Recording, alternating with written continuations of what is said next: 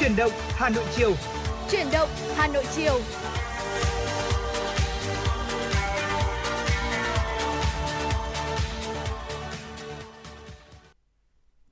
Thu Minh và Lê Thông xin được gửi lời chào tới quý vị thính giả đang lắng nghe chương trình Chuyển động Hà Nội chiều của Đài Phát thanh và Truyền hình Hà Nội. Thu Minh xin được gửi lời chúc tới quý vị chúng ta sẽ có được những giây phút thư giãn và thoải mái cũng như là ý nghĩa đối với chúng tôi trong suốt 120 phút lên sóng trực tiếp chương trình ngày hôm nay thưa quý vị.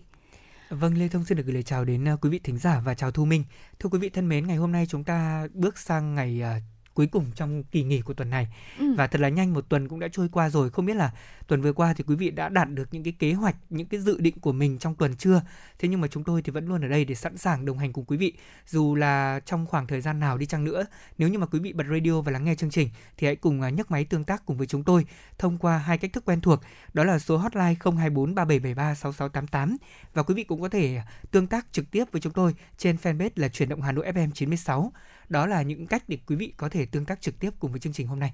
Dạ vâng thưa quý vị và mở đầu cho chương trình chuyển động Hà Nội chiều ngày hôm nay, xin mời quý vị chúng ta cùng à, lắng nghe một vài những à, tin tức đáng quan tâm. Thưa quý vị và các bạn, sáng nay trong chương trình thăm làm việc tại tỉnh Khánh Hòa, Thủ tướng Chính phủ Phạm Minh Chính đã thăm khu kinh tế Vân Phong, Thủ tướng Chính phủ và đoàn công tác đã thăm thực địa, xem quy hoạch phân khu xây dựng, quy hoạch chi tiết xây dựng các khu chức năng trong khu kinh tế Vân Phong để thực hiện công tác kêu gọi đầu tư, tình hình đầu tư phát triển hạ tầng đô thị du lịch cảng biển. Thủ tướng Phạm Minh Chính cho rằng Vân Phong là khu kinh tế có tiềm năng nổi trội, lợi thế cạnh tranh rất lớn trong phát triển kinh tế, nhất là kinh tế biển du lịch. Tuy nhiên, nếu chỉ để đầu tư công thì rất khó thúc đẩy phát triển nhanh. Do đó, để thúc đẩy phát triển khu kinh tế này, thì tỉnh Khánh Hòa, các bộ ngành tập trung nghiên cứu có cơ chế chính sách, nhất là cơ chế hợp tác công tư trong phát triển hạ tầng. Vì có hạ tầng mới thu hút dự án, có dự án mới có người đến làm, có người đến làm thì mới có người đến ở, có người đến ở thì mới phát triển đô thị, du lịch nhà nước phải làm thật tốt công tác xây dựng quy hoạch và quản trị vĩ mô. Thủ tướng nhấn mạnh, Thủ tướng cũng đề nghị các bộ ngành và tỉnh Khánh Hòa nghiên cứu mô hình lãnh đạo công, quản trị tư, đầu tư công, quản trị tư, đầu tư tư, quản trị công, đầu tư công dẫn dắt đầu tư tư trên nguyên tắc hài hòa lợi ích giữa nhà nước, người dân doanh nghiệp để từng bước thực hiện quy hoạch phát triển khu kinh tế Vân Phong được Thủ tướng Chính phủ phê duyệt, góp phần thực hiện thắng lợi nghị quyết 09 của Bộ Chính trị về phát triển tỉnh Khánh Hòa đến năm 2030, định hướng đến năm 2045. Ủy ban dân thành phố Hà Nội đã ban hành kế hoạch số 79 ngày 10 tháng 3 triển khai về thực hiện nghị định số 116 của chính phủ quy định chi tiết một số điều của luật phòng chống ma túy, luật xử lý vi phạm hành chính về cai nghiện ma túy và quản lý sau cai nghiện ma túy trên địa bàn thành phố. Theo đó, Ủy ban dân thành phố yêu cầu triển khai công tác cai nghiện ma túy và quản lý sau cai nghiện ma túy theo nghị định số 116 đúng quy định của pháp luật, đồng thời phân công trách nhiệm cụ thể cho các sở ngành của thành phố và Ủy ban dân cấp huyện, cấp xã trong việc tổ chức thực hiện nghị định kịp thời hiệu quả. Ủy ban dân thành phố yêu cầu thực hiện tốt công tác đăng ký, tổ chức cai nghiện ma túy tự nguyện tại gia đình, cộng đồng và tại các cơ sở cai nghiện ma túy, xây dựng và ban hành các cơ chế chính sách hỗ trợ đối với người cai nghiện tự nguyện, cai nghiện bắt buộc và quản lý sau cai nghiện ma túy, chính sách khuyến khích các tổ chức cá nhân tham gia công tác cai nghiện ma túy tự nguyện trên địa bàn. Thành phố cũng giả soát và bổ sung bảo đảm các điều kiện về cơ sở vật chất, trang thiết bị và nhân sự của các cơ sở cai nghiện ma túy công lập, bổ sung nhiệm vụ tiếp nhận điều trị cai nghiện bắt buộc cho người nghiện ma túy từ đủ 12 tuổi đến dưới 18 tuổi theo quy định của pháp luật giám đốc, phó giám đốc, tránh và phòng và phó tránh văn phòng, trưởng phòng, chuyên viên văn phòng Sở Lao động Thương binh và Xã hội Thành phố Hồ Chí Minh nhận 4,6 triệu mỗi người từ quỹ vận động phòng chống dịch của Sở. Thông tin cho biết Sở Lao động Thương binh và Xã hội Thành phố Hồ Chí Minh vừa có báo cáo về việc chi hỗ trợ cho các thành viên ban chỉ đạo phòng chống dịch COVID-19 từ nguồn quỹ vận động phòng chống dịch của đơn vị này. Theo đó, tính đến ngày 10 tháng 8 năm 2021, có 30 đơn vị đóng góp cho quỹ với số tiền là hơn 461 triệu đồng. Riêng đối với việc chi 97,6 triệu cho thành viên ban chỉ đạo thì giám đốc, phó giám đốc, tránh và phó tránh văn phòng, trưởng phòng, chuyên viên văn phòng sở cũng nhận được hỗ trợ với số tiền là 4,6 triệu đồng. Trao đổi với tuổi trẻ, một lãnh đạo trung tâm thuộc Sở Lao động Thương binh và Xã hội Thành phố Hồ Chí Minh cho rằng việc dùng nguồn tiền vận động chi cho các lãnh đạo, cán bộ phòng ban của sở này là không đúng mục đích vận động. Thưa quý vị, theo thống kê trong số bệnh nhân mắc Covid-19 đến khám tại bệnh viện Bạch Mai, có 25% giảm hoạt động thể lực, 50 đến 60% chụp các lớp vi tính lồng ngực có tổn thương bất thường. Các bác sĩ lưu ý bệnh nhân cần theo dõi sức khỏe, liên hệ y tế khi có các dấu hiệu bất thường. Theo thông tin và các bác sĩ khuyến cáo thì người nhiễm phải đặc biệt lưu ý các triệu chứng về hô hấp, đặc biệt là triệu chứng cơ năng như mệt mỏi hụt hơi kéo dài hoặc gặp những sang chấn tâm lý, lo âu mất ngủ sau Covid-19. Có thể thấy hậu Covid-19 để lại một số di chứng nguy hiểm như các huyết khối, phổi tim, rối loạn nhịp tim, viêm cơ tim, tổn thương hệ cơ quan trung ương như hiện tượng sương mù não, chậm chạp về mặt tư duy, nhận thức. Các bệnh lý hô hấp kéo dài có thể gặp di chứng sơ phổi, viêm phổi kẽ, kể cả ở người trẻ không có bệnh lý nền. Thưa quý vị và các bạn, à, việc giá xăng dầu tăng cao khiến cho nhiều chuyên gia kinh tế lo ngại sẽ làm giảm hiệu quả và có thể vô hiệu hóa chính sách tài khóa giảm 2% thuế VAT. Đà tăng của giá xăng dầu cũng thể hiện sự lúng túng chưa hiệu quả trong điều hành của Liên Bộ Công Thương Tài chính. Ông Vũ Đình Ánh, chuyên gia kinh tế cho biết, thị trường xăng dầu được quản lý điều hành theo nghị định riêng nên việc có hiện tượng bất thường trên thị trường thiếu xăng cục bộ, một số cửa hàng phải đóng cửa, xăng tăng giá quá mạnh là trách nhiệm của cơ quan quản lý nhà nước, mà ở đây là Bộ Công Thương. Còn theo ông Đậu Anh Tuấn, trưởng ban pháp chế Phòng Thương mại và Công nghiệp Việt Nam, việc giá xăng dầu tăng thì nguồn ngân sách nhà nước cũng được hưởng lợi từ nhu từ ờ, thu dầu thô, xuất khẩu tăng và thu từ các khoản thuế phí đánh trên xăng dầu cũng tăng. Vì vậy nhà nước cần có sự chia sẻ nhiều hơn nữa khi giảm thuế xăng dầu cho người dân doanh nghiệp. Vâng thưa quý vị, đó là một số những thông tin mà chúng tôi cập nhật cho các thính giả trong chương trình hôm nay. Còn bây giờ thì chúng ta sẽ cùng ờ, đến với một giai điệu âm nhạc mà chúng tôi đã chuẩn bị để gửi tặng cho quý vị trong đầu giờ của chương trình ngày hôm nay. Một ca khúc được ờ, yêu thích trong thời gian gần đây của ca sĩ Mỹ Tâm, ca khúc Hẹn ước từ hư vô. Mời quý vị cùng nghe.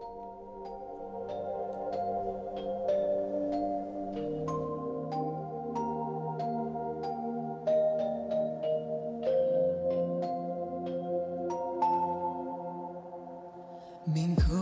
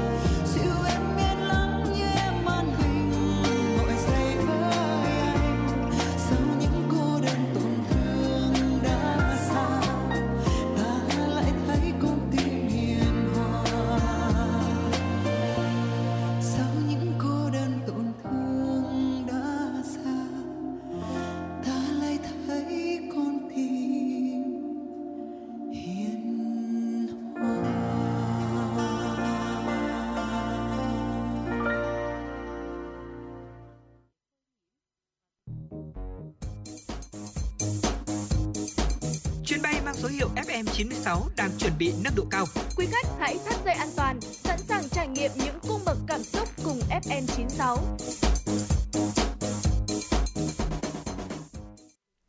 À, vâng Thu Minh thân mến ạ, khi mà nghe ca khúc ừ. vừa rồi thì không biết là Thu Minh à, cảm thấy à, như thế nào?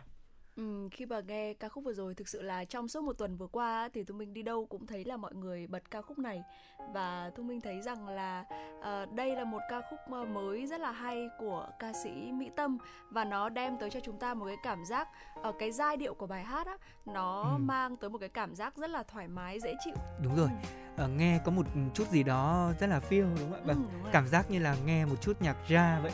Dạ. Uh, thế nhưng mà không biết là cảm nhận của chúng tôi thì có đúng hay không? Quý vị thính giả để thấy thế nào? Có thể uh, chia sẻ những cảm nhận của quý vị khi lắng nghe ca khúc vừa rồi cùng với chương trình. Và ngay bây giờ thì chúng tôi cũng muốn mời quý vị cùng uh, chia sẻ những câu chuyện của mình với tiểu mục nói về cuộc sống ngày hôm nay. Ừ. Uh, ngày hôm nay thì sẽ có một số những câu chuyện mà chúng tôi muốn chia sẻ. Đầu tiên trong tuần qua hot nhất có lẽ là câu chuyện về xăng dầu tăng giá. dạ. Thu Minh đã kịp đổ xăng cho mình chưa?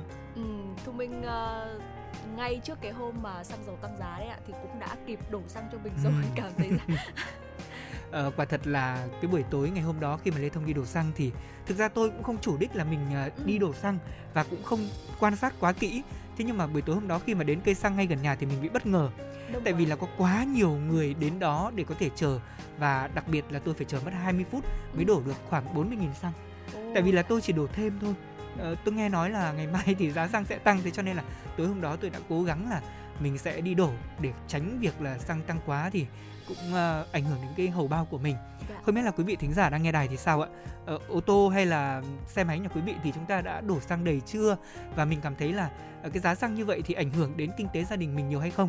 Thế nhưng ngay sau đây thì chúng tôi muốn mời quý vị chúng ta cùng đến với những câu chuyện giờ khóc giờ cười về chuyện xăng tăng giá của những người trẻ mà chúng tôi đã đọc được trên một số trang mạng.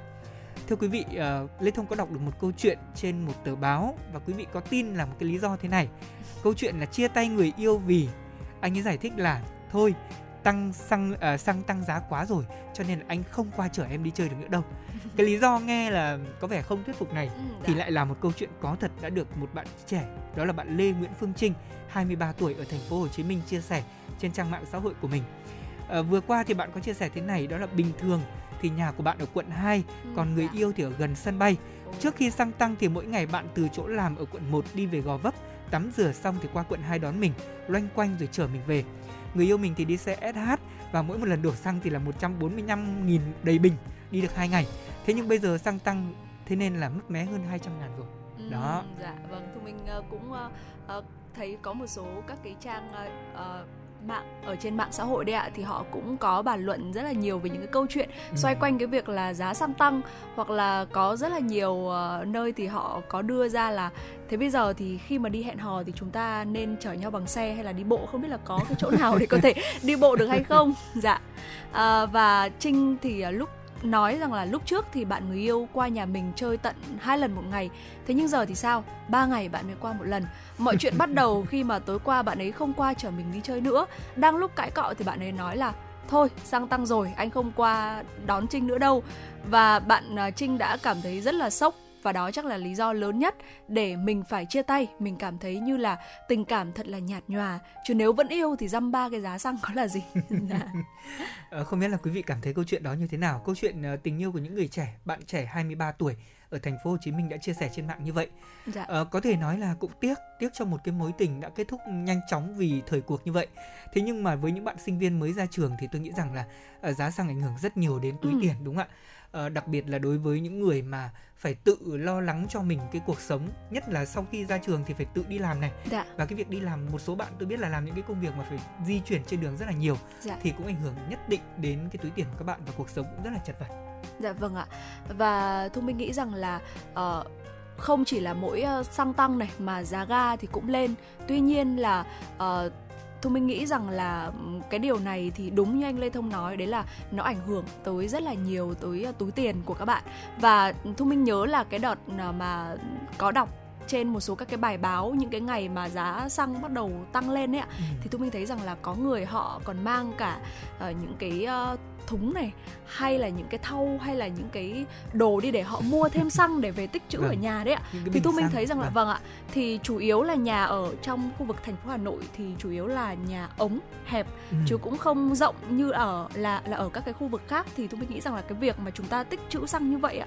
dạ. thì nó cũng sẽ rất là dễ gây ra tình trạng cháy nổ đúng cho rồi. nên là quý vị lưu ý là đúng là xăng có tăng giá thật thế nhưng mà chúng ta cũng phải cân đối làm sao và cũng tránh cái hiện cái hiện tượng là chúng ta mua tích lũy như vậy sẽ rất là nguy hiểm không chỉ dạ. cho bản thân mà còn cho cả những người xung quanh nữa vâng tôi công nhận điều này ừ, có thể là có một số hình ảnh vui trên mạng xã hội là có một số người đã mang cả một cái xe tải chở tét nước để có thể đi chở ừ, xăng dạ. ờ, cái hình ảnh này thì khiến cho người ta bật cười vì nghĩ rằng là cái thời cuộc nó tăng giá thì khiến cho người ta phải tìm cách để thích nghi ừ, thế nhưng dạ. mà thích nghi như thế nào để an toàn cho mình mới là điều mà chúng tôi muốn nhắc nhở quý vị thính giả à, thông qua một vài câu chuyện nho nhỏ vừa rồi quý vị thấy đấy ạ à, việc xăng tăng giá nó ảnh hưởng đến cả tâm lý này dạ. ảnh hưởng đến cả cuộc sống này và chất lượng cuộc sống của mỗi người cũng vì thế mà thay đổi à, mới ngày hôm kia thì tôi hôm qua thì tôi có gặp uh, một anh uh, chở ga dạ. và anh ấy thì chở ngay gần khu vực nhà tôi thì tôi có hỏi là anh ấy bây giờ ga bao nhiêu rồi em ơi bây giờ hơn 500 rồi Ừ, vâng. dạ. đối với các bạn sinh viên mà nói là hơn 500 ngàn trong thời điểm mà cũng đang đầu tháng như thế này thì có thể là nó cũng là một cái bài toán tuy là có thể giải quyết được thế nhưng về cuối tháng thì các bạn lại lo lắng dạ. nhiều hơn. Thế bây giờ mình có tiền để mình lắp ga rồi thì lấy tiền đâu mua thức ăn. Nhiều người vẫn hay treo nhau như vậy. Dạ. và chúng tôi nghĩ rằng là trong thời buổi khó khăn như thế này thì chúng ta cũng sẽ có những cái uh, cách để thích nghi với cuộc sống. Uh, bằng việc là chúng ta sẽ thắt giảm cái việc chi tiêu không cần thiết lại. Và thay vào đó thì những cuộc hẹn hò như thu minh đặt câu hỏi lúc đầu tôi thấy cũng hay. Đấy là thôi thì ví dụ như là chúng ta không lượn lờ bằng xe máy hàng ngày chở nhau đi chơi nữa thì vậy thì bây giờ chúng ta sẽ hẹn nhau ở những cái địa điểm mà thành phố Hà Nội cũng đang có những cái trải nghiệm rất tốt. Ví dụ ừ. như là uh, các bạn thấy là tàu Cát Linh Hà Đông ấy ừ, đó. dạ. hẹn nhau lên trên đó thì không những là chụp ảnh được cho người yêu mình mà lại còn thắt chặt thêm quan hệ tình cảm. Đi qua 12 ga cơ mà nhiều chuyện để nói lắm đúng không ạ? Dạ vâng ạ. Vâng đó là câu chuyện đầu tiên. Câu chuyện thứ hai mà ngày hôm nay chúng tôi muốn giải đáp đến quý vị thính giả là một câu chuyện mà tôi nghĩ rằng là trong tuần qua thì những người trẻ dùng mạng xã hội quen với từ này rất nhiều. Dạ. đó là cụm từ về trào lưu SOS đang tràn lan trên mạng ừ. vậy thì thu minh SOS nghĩa là gì Um, SOS Thu Minh thấy rằng là cụm từ này thì đợt vừa rồi thậm chí còn nó nằm trên top đầu tìm kiếm các cái từ khóa thịnh hành ở trên Google dạ. cơ ạ. Thì SOS như chúng ta vẫn biết uh, theo một cái nghĩa thông thường, đấy chính là một cái tín hiệu uh, cách viết tắt của các cái cụm từ như là save our ship là hãy cứu tàu chúng tôi này hay là uh, save our souls có nghĩa là hãy uh, cứu lấy những cái linh hồn chúng tôi ừ. thì đều là những cái uh, cụm từ là những cái tín hiệu để mang ý nghĩa là giải cứu cho dạ. một ai đấy đúng không ạ? Đúng rồi. À, ban đầu thì cụm từ này chính là tín hiệu như thu minh nói đã là tín hiệu uh, cấp cứu đúng không ừ. ạ và thường thì chúng ta thấy là ừ, đây là tín hiệu cấp cứu phổ biến của tàu thuyền khi mà gặp nạn trên biển tuy nhiên thì hiện nay ký hiệu này đã được sử dụng phổ biến trong mọi trường hợp khẩn cấp từ nguy hiểm báo hiệu có người đang gặp phải những rủi ro cần được giúp đỡ và ở Việt Nam chúng ta thì cụm từ SOS hay là như các bạn trẻ hay ờ, đọc thô trên mạng ấy dạ. tức là SOS đấy ạ. Vâng đang có hàm nghĩa khác trên môi trường mạng. Cái trào lưu này thì được cho là xuất hiện lần đầu tiên trên mạng xã hội TikTok của bà Toạn Vlog. Ở một nhân vật ờ, phải nói rằng là có rất là nhiều cái lượt view trong thời gian vừa qua. Khi mà đây là một người phụ nữ có tuổi hay nói những câu thả thính và đạo lý sưu tầm trên mạng.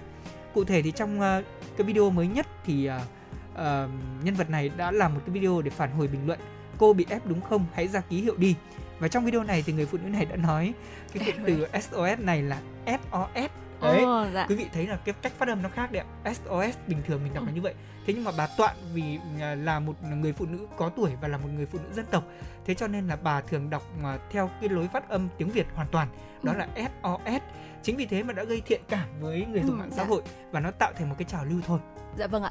Và Thu Minh thấy rằng là cái biến thể của cái cách đọc tiếng Anh ấy, ừ. trong cái ngôn ngữ tiếng Việt của chúng ta không phải là lần này mới xuất hiện mà Đúng trước rồi. đấy thì chúng ta cũng đã thấy xuất hiện rất là nhiều. Ví dụ như là cái từ phong cách trong tiếng Anh là style đấy ạ. Thì tiếng đúng, Việt đúng. thì mọi người hay uh, nói một cách uh, bình thường là style đấy ạ. Đúng vâng, không ạ? Vâng, style hoặc là có một số bạn bè của tôi còn gọi là style. Tức là đọc theo đúng cái cách viết luôn thì uh, thực ra cái cách đọc này cũng như cái cách mà trào lưu xuất hiện trên mạng xã hội này nó cũng là một uh, cái dạng gọi là vui ừ. Vâng.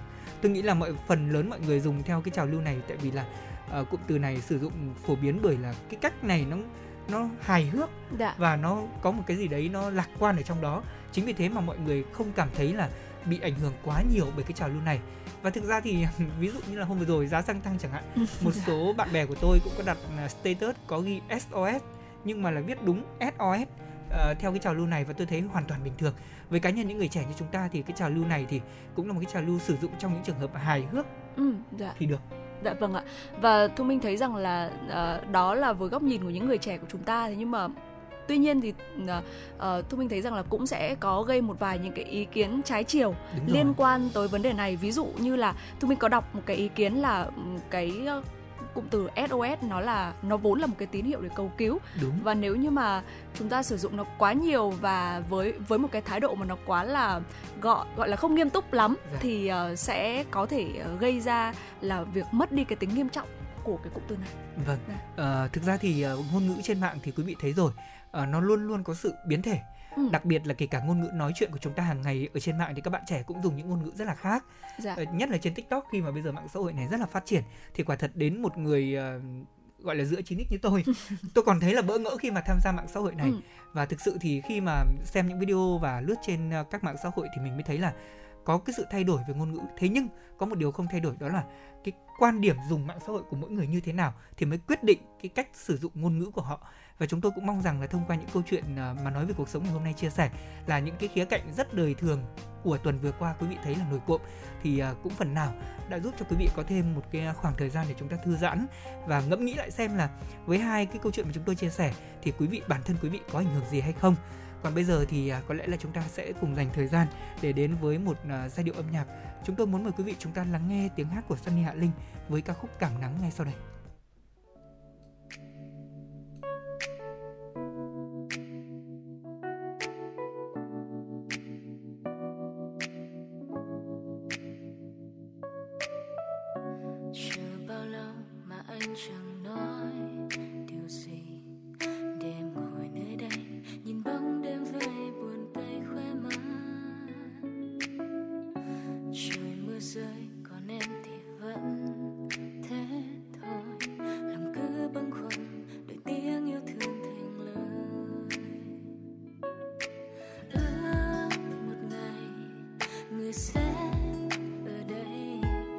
醒到。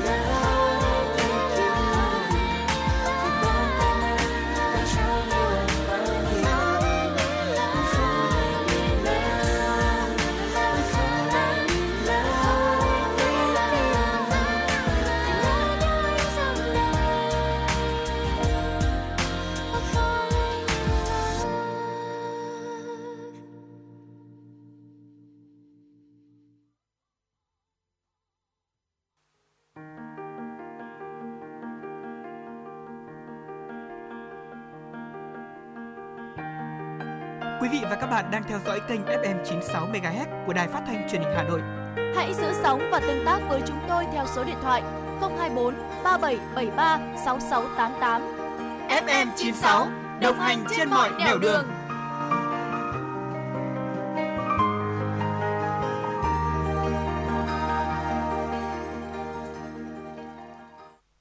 Thưa quý vị và các bạn, quay trở lại với chương trình chuyển động Hà Nội chiều ngày hôm nay cùng với Lê Thông và Thu Minh. Ngay sau đây, Thu Minh cũng như là Lê Thông xin được gửi tới cho quý vị những tin tức đáng quan tâm.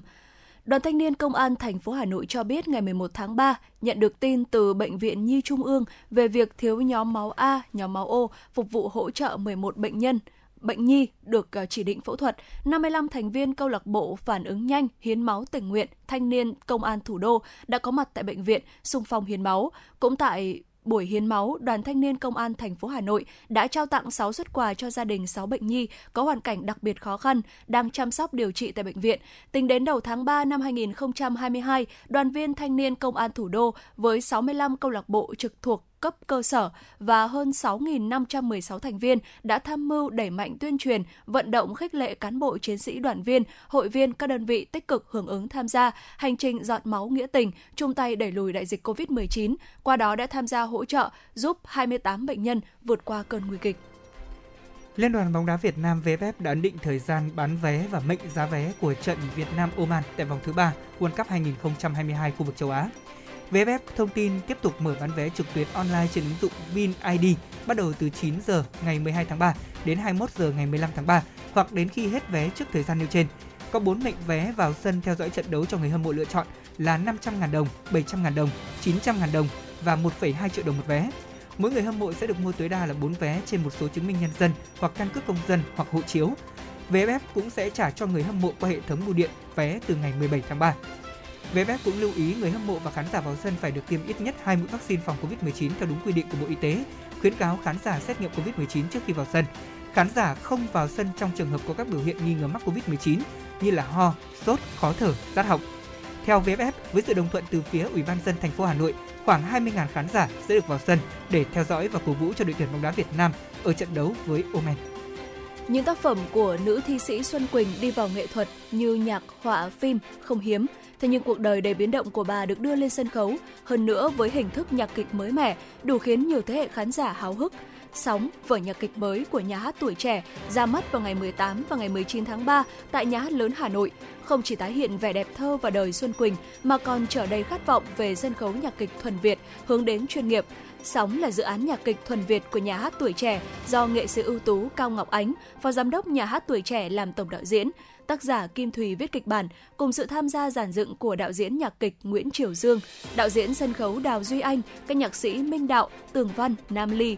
Sau khi công diễn tại Hà Nội, vở nhạc kịch Sóng sẽ được đưa đến nhiều tỉnh thành phố trên cả nước với mục tiêu là thu hút 10.000 khán giả theo dõi trực tiếp. Thưa quý vị, một thông tin về văn hóa tiếp theo mà chúng tôi muốn à, cập nhật cho quý vị thính giả. Đó là sau 3 tháng tạm hoãn do ảnh hưởng của dịch bệnh Covid-19 thì cuộc thi Miss World 2021 Hoa hậu Thế giới đã chính thức quay trở lại. Vào tối ngày 11 tháng 3, tối ngày hôm qua, thì Hoa hậu Đỗ Thị Hà của Việt Nam đã có mặt tại sân bay Tân Sơn Nhất để bắt đầu hành trình đến để tham dự cuộc thi chung kết này. À, và xuất hiện tại sân bay lần này thì Đỗ Thị Hà diện cho mình một bộ trang phục đơn giản, nữ tính với điểm nhấn là chiếc áo xanh cùng chiếc quần tôn dáng làm nổi bật đôi chân dài của của uh, nữ hậu này. Ở lần ra quân này thì nàng hậu cùng với ekip của mình chuẩn bị tới 4 kiện hành lý bao gồm trang phục cho đêm chung kết cũng như các hoạt động đồng hành. Ngoài ra thì còn có đồ ăn dự trữ và một số những vật dụng thiết yếu khác. Và trước khi quay trở lại cuộc thi thì đại diện của Việt Nam được công bố là một trong những cái tên xuất sắc lọt vào top 40 chung cuộc. Không những thế thì Đỗ Thị Hà còn đạt được nhiều thành tích ấn tượng trong các vòng thi phụ. Đêm chung kết của cuộc thi Hoa hậu Thế giới năm 2021 sẽ chính thức diễn ra vào ngày 17 tháng 3 tới đây. Và đó là một số thông tin về văn hóa mà chúng tôi à, cập nhật cho quý vị thính giả. Còn bây giờ thì chúng ta sẽ cùng đến với những thông tin tiếp theo cũng liên quan đến văn hóa mà chúng tôi muốn giới thiệu đến quý vị thính giả. À, Thu Minh thân mến ạ, có thể nói rằng là cũng ừ. rất là lâu rồi thì dạ. uh, chúng ta chưa có dịp mà để lên uh, phố đi bộ và dạ. tận hưởng trải nghiệm cái cảm giác đó là uh, tham gia những cái hoạt động trên phố đi bộ và không biết là đối với phố đi bộ thì khi nhắc đến Thu Minh sẽ ấn tượng về điều gì? Ừ, khi mà nhắc tới phố đi bộ ấy ạ thì uh, chắc là Thu Minh sẽ chia sẻ cảm nhận uh, dưới góc nhìn của một người trẻ có phần ừ. uh, hơi năng động hơn một chút đó chính là Minh sẽ nhớ tới những bạn trẻ mà bạn ấy uh, thực hiện biên đạo rồi thì thể hiện những cái bài nhảy ở trên phố đi bộ dạ. và tôi mình nhớ là uh, cứ một đoạn thôi thì chúng ta lại thấy những cái nhóm nhảy khác nhau với các bạn trẻ mặc rất là nhiều các bộ quần áo đủ màu sắc và trình diễn ở trên đấy với rất là nhiều năng lượng vâng uh, có thể nói rằng là đối với tôi thì tôi cũng ấn tượng với các bạn trẻ đặc biệt là các cái nhóm nhảy đó. Ừ, tại dạ. vì là thông thường thì mình là một người không biết nhảy tôi thì không biết nhảy. Cho nên là khi nhìn các bạn nhảy thì mình cảm thấy rất là ngưỡng mộ. Và phải nói rằng là cái vũ đạo của các bạn đều rất là đẹp đúng không dạ. nào nhất là trên nền nhạc một số những cái ca khúc đang thịnh hành. Dạ. cái không gian của phố đi bộ dành cho người trẻ cũng rất là nhiều. Thế nhưng bên cạnh đó dành cho những người à, lớn tuổi trung tuổi cũng có đó là những khoảng không để mọi người có thể cùng khiêu vũ này dạ. hoặc là thậm chí là cùng vào trong phố sách để mua những cuốn sách dạ. ngồi cà phê và đặc biệt là hàn huyên với bạn bè có thể nói rằng không gian phố đi bộ sinh ra quá là hợp lý dành ừ. cho những cái môi trường mà chúng ta thấy rằng hội tụ nhiều nền văn hóa và đặc biệt là có nhiều cái hoạt động thú vị như là khu vực trung tâm của thành phố Hà Nội. Thế nhưng mà thông tin tiếp theo đây chúng tôi muốn giới thiệu trong mục văn hóa cuối tuần này sẽ là một địa điểm mà tôi nghĩ rằng là sẽ có rất là nhiều những hoạt động cũng không kém phần sôi động và hấp dẫn ở đây. Ờ, đó chính là trong cái không khí mà chúng ta thấy rằng là ngày 15 tháng 3 tới ạ thì những cái hoạt động về du lịch trên toàn quốc cũng sẽ được ờ, chính thức mở cửa À, ngay sau đây thì à, có lẽ rằng một cái thông tin mà những người dân thị xã Sơn Tây cũng như những người dân của thủ đô Hà Nội rất quan tâm đó là thông tin tuyến phố đi bộ mới ở thành cổ Sơn Tây sẽ được đi vào hoạt động theo dự kiến là vào dịp lễ 30 tháng 4 mùng 1 tháng 5. Ừ, dạ vâng ạ. Và tuyến phố và với chiều dài là 820 m thì à, tuyến phố đi bộ sẽ bao gồm các phố là Phó Đức Chính, Phan Chu Trinh, đường dạo phía ngoài của thành cổ Sơn Tây, vườn hoa trung tâm thị xã, quảng trường khu vực vườn hoa trung tâm, sân trước khu vực trung tâm văn hóa thị xã, quảng trường uh, sân vận động thị xã và thời gian hoạt động là sẽ từ 19 giờ thứ bảy cho đến 12 giờ chủ nhật hàng tuần. Vâng, như vậy là quý vị thấy đấy ạ, sau khi mà đi vào hoạt động thì phố đi bộ thành cổ Sơn Tây cũng sẽ là không gian đi bộ thứ tư của Hà Nội chúng ta, sau không gian đi bộ Hồ Hoàn Kiếm, không gian đi bộ của khu phố cổ Hà Nội và không gian đi bộ phố Trịnh Công Sơn. Và thêm một chút những cái thông tin về à, khu à, phố đi bộ thành cổ Sơn Tây thì chúng tôi xin được cập nhật đến quý vị. Đó là tuyến phố này thì à, được thí điểm từ đoạn cổng cũ của trụ sở Ủy ban dân thị xã, đó là phố Phó Đức Chính đến cầu cửa Tiên ở ngã ba Quang Trung Nguyễn Thái Học có tổng chiều dài là 820 m như Thu Minh đã chia sẻ Đã. và tổng diện tích sử dụng của tuyến phố này là 34.550 m vuông. Dạ vâng và phạm vi hoạt động của tuyến phố đi bộ thì sẽ bao gồm là uh, đường Phó Đức Chính, Phan Chu Trinh và gồm cả vỉa hè ở bên phía Hào Thành Cổ, đường dạo phía ngoài ở cửa thành cổ Sơn Tây, vườn hoa trung tâm, 1 phần 2 quảng trường khu vực trung tâm văn hóa, sân trước khu vực uh, trung tâm văn hóa và quảng trường sân vận động thị xã, giống như vừa rồi Thu Minh cũng đã chia sẻ. Và thời gian hoạt động thì uh, uh, là từ 19 giờ tối thứ bảy cho đến là 12 giờ ngày chủ nhật hàng tuần, tức là vào cuối tuần đấy ạ. Ừ. Đã. Nó có một cái điều khác biệt một chút với cả phố đi bộ Hồ Gươm mà chúng ta thấy ừ. thì thường là tối thứ sáu thì phố đi bộ Hồ Gươm đã bắt đã đầu mở đón khách rồi. Thế nhưng mà ở phố đi bộ này thì phải là 19 giờ tối thứ bảy quý vị nhớ ạ. Ở thời gian đang được đưa ra dự kiến là 19 giờ tối thứ bảy đến 12 giờ ngày chủ nhật. Và tôi tin là Sơn Tây là một cái mảnh đất có rất nhiều những cái hoạt động văn hóa cũng như là có rất nhiều những cái ờ, món ẩm thực đặc sắc ừ. mà chúng ta có thể trải nghiệm. Chính vì thế mà khi đến đây thì ờ, sẽ có rất nhiều những hoạt động để quý vị có thể uh, tham gia vào. Ví dụ như là các hoạt động biểu diễn văn nghệ, đua dạ. thuyền, câu cá hay là múa rối nước, ca nhạc đường phố, nhảy dân vũ cũng như là các triển lãm về tranh ảnh sách báo tạp chí, các hoạt động vui chơi của thanh niên và các cháu thiếu nhi. Đó cũng là những hoạt động cũng khá là tương tự với cả phố đi bộ uh, Hồ Hoàn Kiếm đúng không ạ? Dạ vâng ạ. Và Thu Minh nghĩ rằng là uh, cái thời điểm mà cái thông tin này xuất hiện á nó cũng khá là có một cái sự liên quan ờ, với cả những cái thông tin mà chúng ta vừa cập nhật như kiểu là Đúng giá rồi. xăng dầu đấy ạ Chính thì uh, việc việc mà chúng ta ví dụ như là chúng ta lựa chọn là những cái buổi chiều cuối tuần chúng ta đi uh, có một số người nói là ở cái thời điểm này ai mà đi lượn lờ hồ tây á, thì là rất là giàu đấy ạ. Đó thì chúng ta có thể là uh, có lẽ sắp tới chúng ta sẽ có nhiều những cái sự lựa chọn hơn đến với những cái khu phố đi bộ như thế này để có thể uh, dạo chơi để có thể uh, đi bộ và trò chuyện cùng với nhau cùng với rất là nhiều những cái hình thức sinh hoạt cuối tuần hấp dẫn. Mà tôi mới nghĩ rằng là cái việc mà uh, chúng ta cứ đến cuối tuần và chúng ta tìm đến những cái đường phố đi bộ như thế này thì uh, nó sẽ đem tới cho chúng ta thứ nhất là một cái cảm giác khác so với cái không khí ở những cái ngày trong tuần khi mà chúng ta đã phải di chuyển ở ngoài đường quá nhiều để phục vụ cho công việc học tập sinh hoạt rồi thì uh, các cái công việc khác liên quan. Thì đến cuối tuần chúng ta uh, hãy dành thời gian để sống chậm hơn một chút bằng cách là chúng ta đi bộ uh, thơ thần ở trên những cái con phố ừ, như thế này. rồi. thì tôi nghĩ rằng là nó cũng sẽ là một cái sự lựa chọn thú vị Vâng, và tôi nghĩ rằng là đó cũng chính là một trong số những gợi ý mà văn hóa cuối tuần ngày hôm nay gửi đến quý vị thính giả. À, sau khi mà tuyến phố này đi vào hoạt động chính thức thì rất mong quý vị thính giả, đặc biệt là những ai sinh sống ở Sơn Tây ừ. có cơ hội chia sẻ với chúng tôi nhiều hơn về những thông tin này.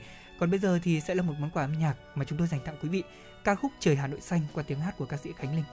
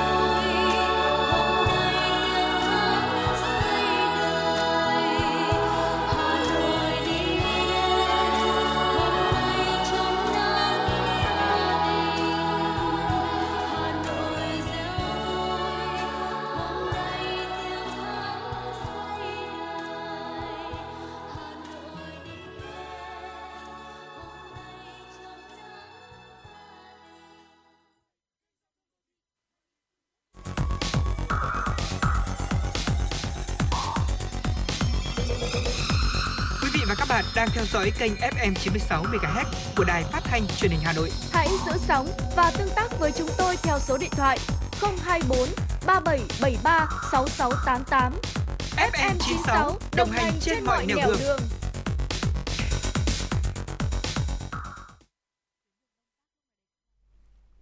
Vị và các bạn, chúng tôi sẽ được tiếp tục gửi tới cho quý vị và các bạn những tin tức đáng quan tâm. Năm 2021, các doanh nghiệp bưu chính lớn đã kết nối vận chuyển hỗ trợ hộ sản xuất nông nghiệp tiêu thụ nông sản.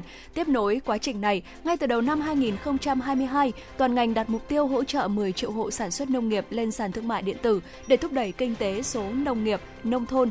Để triển khai kế hoạch đưa 10 triệu hộ sản xuất lên sàn thương mại điện tử, Tổng Giám đốc Tổng Công ty Bưu điện Việt Nam Chu Quang Hào cho biết, Vietnam Post triển khai đồng loạt 3 nhiệm vụ số hóa dữ liệu hộ sản xuất nông nghiệp với mục tiêu bảo đảm 100% thông tin hộ sản xuất nông nghiệp được số hóa, tổ chức đào tạo kỹ năng số, kỹ năng kinh doanh trên sàn thương mại điện tử cho hộ sản xuất nông nghiệp với lợi thế về mạng lưới bưu chính hơn 21.600 điểm phục vụ đến tận cấp xã cùng lực lượng lao động lớn, sự tham gia chung tay của hai doanh nghiệp bưu chính chủ lực không chỉ giúp phát triển thương mại điện tử ở địa bàn nông thôn mà còn qua đó thúc đẩy phát triển kinh tế số nông nghiệp nông thôn. Thưa quý vị, theo Trung tâm Thông tin của Tổng cục Du lịch Bộ Văn hóa, Thể thao và Du lịch, ngày 22 tháng 3 tới đây, Bộ Văn hóa, Thể thao Du lịch phối hợp cùng với Ủy ban dân tỉnh Quảng Ninh và một số đơn vị tổ chức chương trình phát động mở lại du lịch Việt Nam tại Quảng Ninh. Theo đó, chương trình sẽ có buổi tọa đàm công bố phương án mở cửa lại hoạt động du lịch cũng như công tác chuẩn bị phục vụ khách du lịch ở trong nước và quốc tế với những sản phẩm đa dạng thích ứng trong bối cảnh bình thường mới. Công tác chuẩn bị chu đáo cho chương trình sẽ lan tỏa cảm hứng mới đến các địa phương trên khắp cả nước.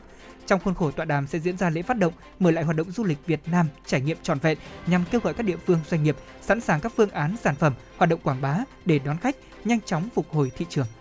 Mới đây, theo thông tin từ Bệnh viện Đa khoa Hà Đông, khoa nội tiêu hóa của bệnh viện vừa tiếp nhận chẩn đoán và điều trị một bệnh nhân ngộ độc trì mạng tính do dùng thuốc nam. Thạc sĩ Vũ Xuân Diệu là bác sĩ trực tiếp điều trị cho bệnh nhân cho biết, nguyên nhân ngộ độc trì thường do sử dụng thuốc cam, thuốc xài không rõ nguồn gốc, môi trường nghề nghiệp thực phẩm, về điều trị tùy mức độ bệnh, mức độ nặng sẽ có điều trị hồi sức, điều trị đặc hiệu, thuốc gấp trì, còn mức độ nhẹ sẽ được điều trị triệu chứng và theo dõi nồng độ trì trong máu và đặc biệt phải xác định được nguyên nhân gây tình trạng nhiễm độc để khắc phục. Vì thế người dân không nên dùng các thuốc cam, thuốc nam, thuốc bắc không rõ nguồn gốc. Một công ty ở Bỉ đã chế tạo ra hệ thống làm sạch pin mặt trời. Theo đó, drone, máy bay không người lái 6 cánh quạt sẽ mang robot lau dọn lên mái nhà để có thể làm nhiệm vụ này.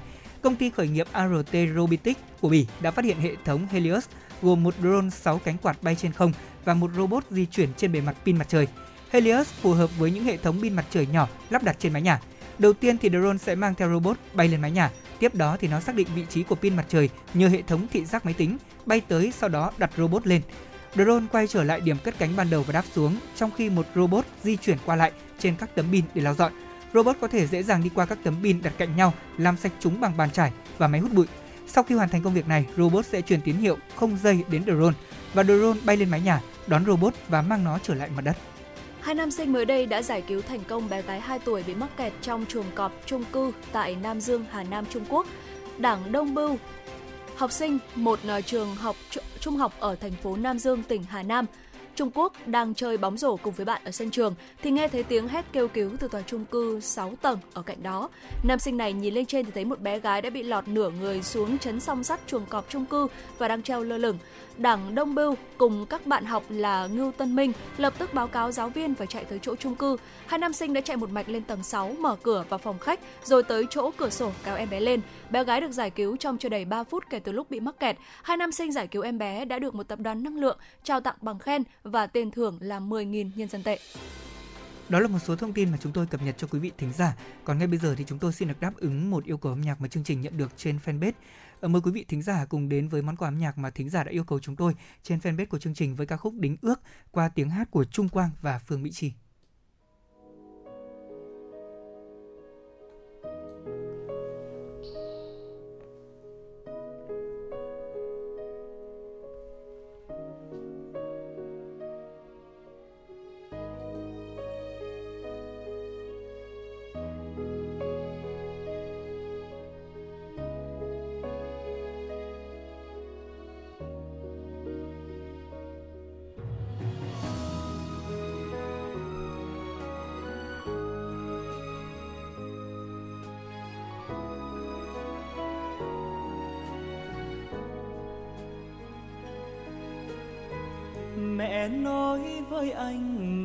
Rất thương em.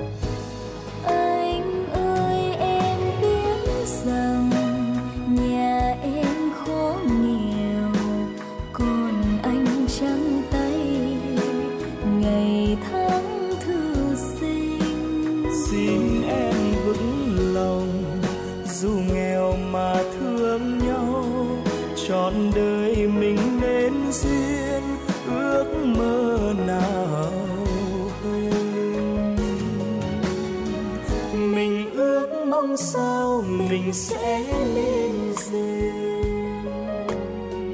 hai họ mến yêu, ba mẹ thương tình. Mái nghèo từ đây vui đẹp đôi, tương lai cùng nhau tìm tới. Đường trần anh có mình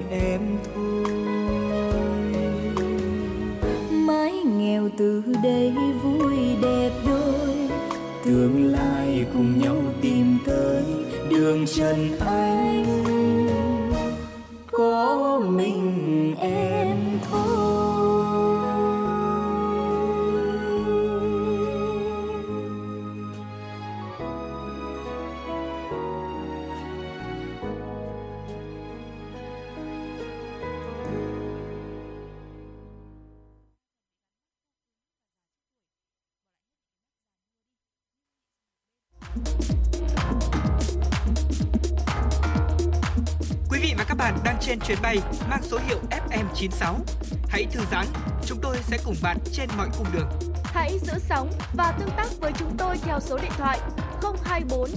0773 6688.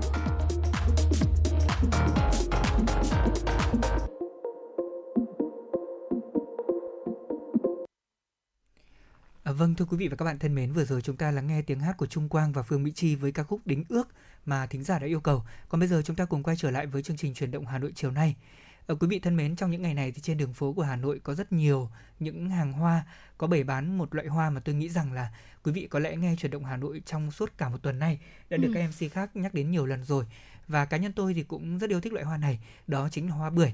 Và đặc biệt là mỗi lần khi mà đi đến đài phát thanh truyền hình Hà Nội làm việc khi Dạ. mà tôi thường hay đi vào cổng sau đấy Dạ. thì thường có một cây hoa bưởi ngay ở chỗ mà chúng ta hay bước lên đấy Ừ, dạ. thì à, thông thường Lê Thông hay có một cái thói quen hơi xấu một chút xíu đó là cố gắng đứng lại để xem xem có bông nào gần mình không và mong muốn để có thể à, mang nó vào trong phòng thu để có thể ờ, cùng giúp cho mình tận hưởng được cái mùi hương hoa của tháng 3.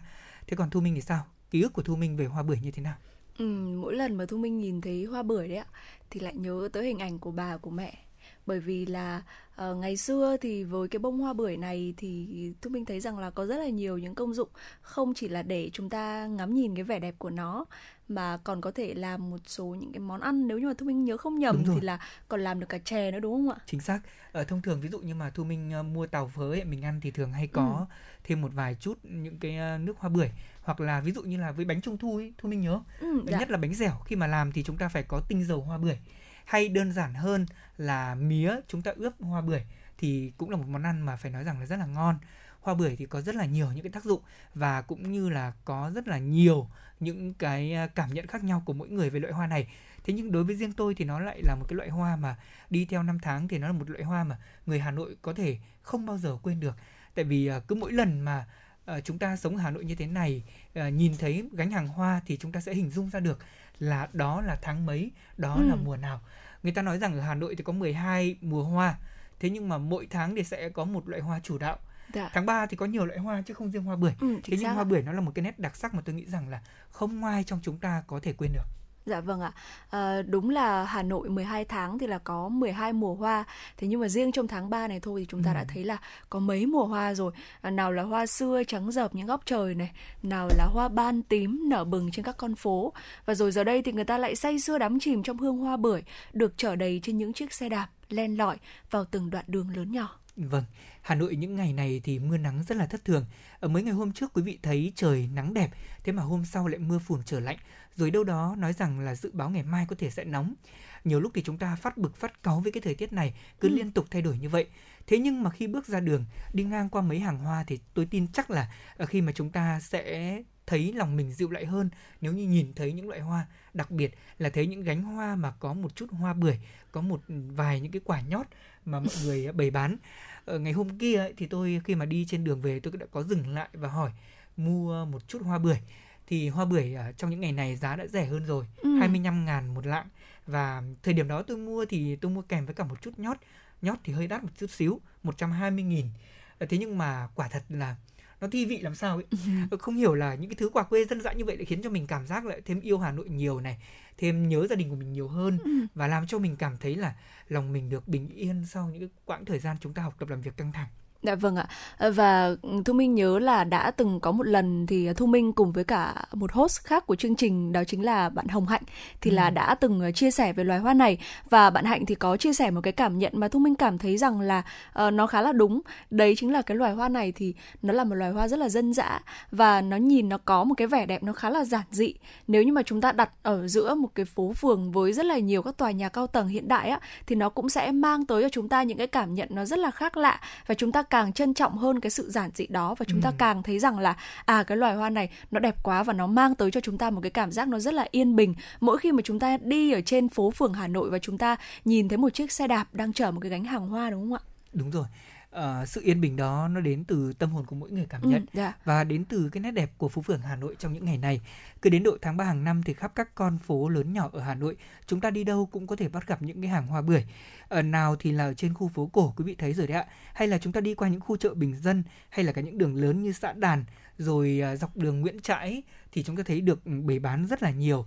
Ờ, buổi sáng thì nếu như mà chúng ta thấy rằng là ờ, nhà nào mà có hoa bưởi ở Ừ. trước nhà thì sẽ thấy là hoa rụng xuống đầy cả sân ví dụ Ừ, như dạ. nhà tôi thì ờ, trước nhà có một cây hoa bưởi mà bố tôi ghép lai ờ, hai giống bưởi với nhau Ờ. và vào cái thời điểm này thì mẹ tôi nói là ờ, quét nhà quét sân mỏi cả lưng chỉ vì hoa bưởi rụng thế nhưng mà lại rất là thơm ở quê tôi thì mọi người không có cái thói quen đó là sẽ cắt hoa bưởi về để trưng trên ban thờ hay là Ừ. để trưng trong nhà như ở ngoài Hà Nội thế nhưng mà mọi người lại trân trọng hoa bưởi theo một cách khác đó là mọi người sẽ gom lại sau đó thì phơi khô lên và sau đó thì ướp trà Ừ, À, dạ. đó cũng là một cái cách mà tôi thấy là người ta có những cái uh, cách để thưởng thức hoa bưởi với những cái uh, phong cách ở mỗi một vùng miền rất là khác nhau.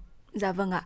Và những cái ngày này khi mà chúng ta đi khắp nơi thì đều thấy hình hình bóng của những cánh bưởi trắng muốt, hoa bưởi ở trên phố sau những chiếc xe đạp chở mùa tinh khôi, hoa bưởi còn được dùng để ướp đường, ướp mía hay là dùng để nấu chè và cả năm dài thì mùa hoa bưởi chỉ ngắn ngủi thế thôi, cho nên là cứ hãy tranh thủ mà tận hưởng đi thôi và chính bởi vì là cái khoảng thời gian ngắn ngủi cho cái sự xuất hiện của hoa bưởi trên ừ. phố phường khiến cho người ta cảm thấy là khi mà nó đi qua rồi hay là khi mà chúng ta phải rời xa Hà Nội thì hoa bưởi tôi minh tin rằng là cũng sẽ là một cái loài hoa gợi thương gợi nhớ rất là nhiều. À, đúng là như vậy và khi nhắc đến hoa bưởi thì Lê Thông uh, nghĩ ngay đến những cái câu thơ trong một bài thơ mà rất là quen thuộc và tôi nghĩ rằng là đây cũng là một cái bài hát mà rất nhiều quý vị tính giả uh, khi nhắc đến hoa bưởi thì đều nhớ ừ. nhất là thế hệ 8x 9x uh, một cái bài hát với những cái câu hát ví dụ như là ở khung cửa sổ hai nhà cuối phố chẳng hiểu vì sao không khép bao giờ. Đôi bạn ngày xưa học chung một lớp cây bưởi sau nhà ngan ngát hương đưa.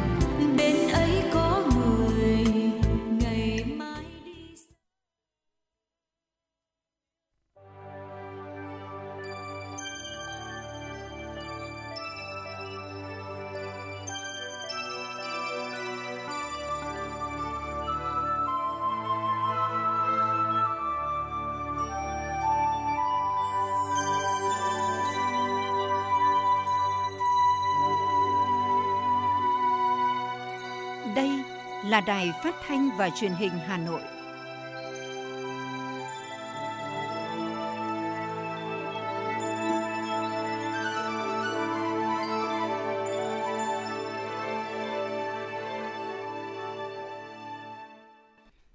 Quý vị và các bạn thân mến, bây giờ là 17 giờ ngày 12 tháng 3. Chương trình truyền động Hà Nội chiều của chúng tôi đang được phát trực tiếp trên tần số FM 96 MHz của Đài Phát thanh và Truyền hình Hà Nội. Chương trình cũng đang được trực tuyến trên trang web hanoitv.vn. Và ngay sau đây chúng tôi xin chuyển đến quý vị các bạn những tin tức đáng quan tâm. Thưa quý vị, sáng nay trong chương trình thăm làm việc tại tỉnh Khánh Hòa, Thủ tướng Chính phủ Phạm Minh Chính đã thăm khu kinh tế Vân Phong. Thủ tướng Chính phủ và đoàn công tác đã thăm thực địa, xem quy hoạch phân khu xây dựng, quy hoạch chi tiết xây dựng các khu chức năng trong khu kinh tế Vân Phong để thực hiện công tác kêu gọi đầu tư, tình hình đầu tư phát triển hạ tầng đô thị du lịch cảng biển, Thủ tướng Phạm Minh Chính cho rằng Vân Phong là khu kinh tế có tiềm năng nổi trội, lợi thế cạnh tranh rất lớn trong phát triển kinh tế, nhất là kinh tế biển, du lịch. Tuy nhiên, nếu chỉ để đầu tư công thì rất khó thúc đẩy phát triển nhanh. Do đó, để thúc đẩy phát triển khu kinh tế này, thì tỉnh Khánh Hòa, các bộ ngành tập trung nghiên cứu có cơ chế chính sách, nhất là cơ chế hợp tác công tư trong phát triển hạ tầng. Vì có hạ tầng mới thu hút dự án, có dự án mới có người đến làm, có người đến làm thì mới có người đến ở, có đến ở mới phát triển đô thị, du lịch nhà nước phải làm thật tốt công tác xây dựng quy hoạch và quản trị vĩ mô, Thủ tướng nhấn mạnh. Thủ tướng cũng đề nghị các bộ ngành và tỉnh Khánh Hòa nghiên cứu mô hình lãnh đạo công, quản trị tư, đầu tư công, quản trị tư, đầu tư tư, quản trị công, đầu tư công dẫn dắt đầu tư tư, trên nguyên tắc hài hòa lợi ích giữa nhà nước, người dân doanh nghiệp để từng bước thực hiện quy hoạch phát triển khu kinh tế Vân Phong được Thủ tướng Chính phủ phê duyệt, góp phần thực hiện thắng lợi nghị quyết 09 của Bộ Chính trị về phát triển tỉnh Khánh Hòa đến năm 2030, định hướng đến năm 2045. Thăm nhà máy đóng tàu Hyundai Việt Nam tại khu kinh tế Vân Phong, Thủ tướng vui mừng cho biết khi nhà máy hoạt động rất hiệu quả với doanh thu đạt trên 500 triệu đô la Mỹ một năm, lãi hơn 10%, đóng góp cho ngân sách địa phương trên 5 triệu đô la Mỹ một năm và tạo việc làm ổn định cho hơn 5.000 công nhân với mức lương 10 triệu đồng một tháng. Đặc biệt, Hyundai có kế hoạch mở rộng đầu tư tại Vân Phong. Thủ tướng đề nghị Hyundai tiếp tục mở rộng quy mô đầu tư, đáp ứng nhu cầu phát triển trong giai đoạn mới, tăng tỷ lệ nội địa hóa các sản phẩm và nâng cao chất lượng chế biến chế tạo gắn với bảo vệ môi trường đặc biệt cần tiếp tục nâng cao đời sống vật chất tinh thần, phòng chống dịch bệnh, bảo vệ sức khỏe của công nhân, đóng góp nhiều hơn nữa cho ngân sách địa phương, đoàn kết phối hợp cùng với các địa phương thực hiện có hiệu quả các nhiệm vụ trên, góp phần thúc đẩy quan hệ Việt Nam Hàn Quốc.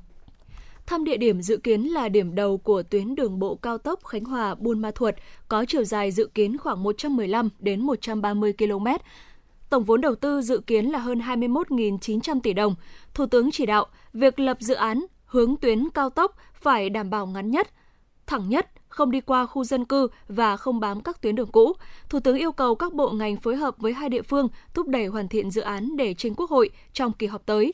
Các bộ ngành địa phương cũng sắp xếp cố gắng bố trí nguồn vốn cho dự án vì tuyến đường có ý nghĩa hết sức quan trọng, góp phần kết nối Đông Tây Bắc Nam, qua đó góp phần thúc đẩy phát triển toàn bộ khu vực Tây Nguyên.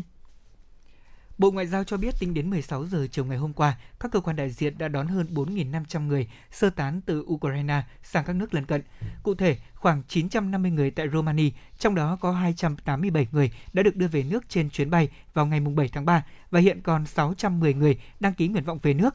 Khoảng 2.800 người tại Ba Lan, trong đó có 300 người đã được đưa về nước trên chuyến bay ngày 9 tháng 3 và hiện còn 500 người đăng ký nguyện vọng về nước. 660 người tại Hungary, hơn 100 người tại Slovakia, khoảng 20 người tại Nga. Chính phủ cũng đã đồng ý cho tập đoàn Sun Group tài trợ hãng hàng không Việt Nam Airlines thực hiện 10 chuyến bay đưa công dân Việt Nam cùng gia đình đã sơ tán từ Ukraine sang các nước lân cận về nước. Hiện nay, Bộ Ngoại giao đang tích cực phối hợp cùng với các bộ ngành, cùng các cơ quan có liên quan và Việt Nam Airlines chuẩn bị tổ chức hai chuyến bay tiếp theo sang Ba Lan và Romania để đón bà con về nước. Đại sứ quán Việt Nam tại Romania cho biết các cơ quan đại diện và các hội đoàn người Việt tại Bucharest đang chuẩn bị những công việc cuối cùng cho chuyến bay đưa công dân Việt Nam từ thủ đô Bucharest của Romania về nước trong chiều tối ngày hôm nay.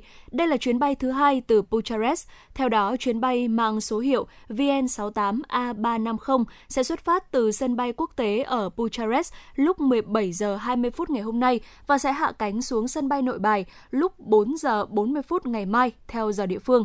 Số hành khách được cấp phép dự kiến cho chuyến bay này là 276 người. Theo đại sứ Việt Nam tại Romania, Đặng Trần Phong, cũng giống như chuyến bay sơ tán đầu tiên, chuyến bay thứ hai từ Bucharest tuyệt đối tuân thủ các quy định về thứ tự ưu tiên trong danh sách bà con có nguyện vọng về nước, trong đó trước hết ưu tiên trẻ em dưới 12 tuổi và một người lớn đi kèm, người cao tuổi, phụ nữ mang thai, người ốm đau, có giấy tờ chứng minh, học sinh, sinh viên, người có hoàn cảnh khó khăn, hoạn nạn khác và cuối cùng là các trường hợp còn lại. Thưa quý vị, ngoài danh sách cố định gồm có 276 người, thì đại sứ quán cũng lập một danh sách dự phòng gồm khoảng 20 người, theo nguyên tắc thứ tự ưu tiên cho chuyến bay. Và cũng theo thông báo của đại sứ quán trong ngày 10 tháng 3, cơ quan đại diện tại Romania đã cấp khoảng 100 giấy thông hành cho bà con có nguyện vọng về nước và đang tiếp tục gấp rút phối hợp cùng với các đơn vị liên quan xử lý những hồ sơ còn lại. Bên cạnh đó, đại sứ quán cùng các hội đoàn và bà con tại Bucharest vẫn tiếp tục hỗ trợ cho hơn 600 bà con về các mặt thủ tục, nơi ăn trốn ở tạm thời để chờ các chuyến bay sơ tán tiếp theo. Hội người Việt Nam tại Romania vẫn cắt cử lực lượng sinh viên túc trực tại nhà ga Gara Denos ở Bucharest để có thể hỗ trợ tối đa cho bà con sơ tán từ Ukraine, giải quyết các công việc có liên quan như là mua vé tàu đi các nước khác hay là tạm trú ở Bucharest trong thời gian chờ chuyến bay về nước. Dạ vâng thưa quý vị, vừa rồi là những tin tức mà phóng viên của chương trình mới cập nhật. Sẽ còn rất nhiều những tin tức hấp dẫn khác sẽ được chúng tôi gửi trong suốt thời gian lên sóng chương trình ngày hôm nay. Còn ngay bây giờ xin mời quý vị chúng ta hãy cùng thư giãn với một giai điệu âm nhạc.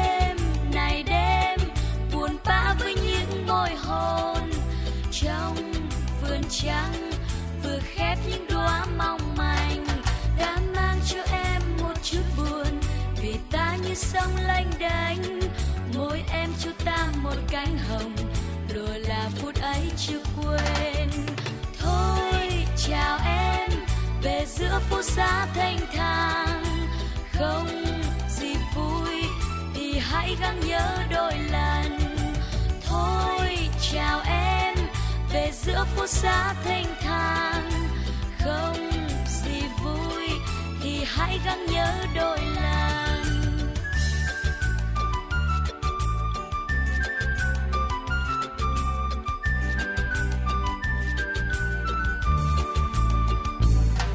Ta mang cho em một đóa quỳnh quỳnh thơm, hai môi em thơm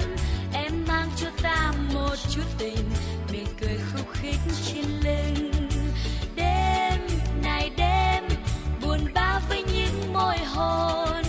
Trong vườn trăng, vừa khép những đóa mong manh. Ta mang cho em một chút buồn, vì ta như sông lênh đênh. Môi em cho ta một cánh hồng, lụa là phút ấy chưa quên. Thôi, chào em về giữa phố xa thanh thang không gì vui thì hãy gắng nhớ đôi lần. Thôi, chào em, về giữa phố xa thanh thang không gì vui thì hãy gắng nhớ đôi lần.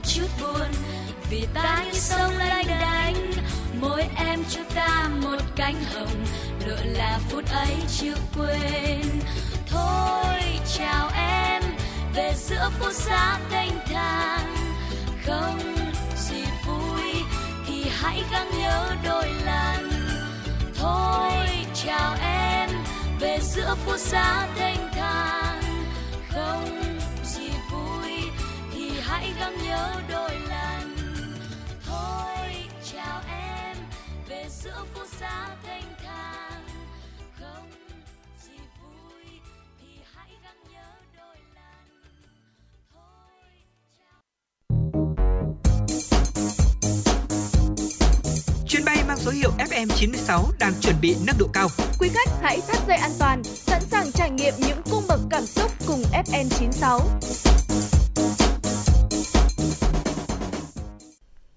Thưa quý vị, cùng tiếp tục dòng chảy tin tức cùng với chuyển động Hà Nội chiều nay sẽ là những thông tin tiếp theo mà phóng viên chúng tôi vừa cập nhật.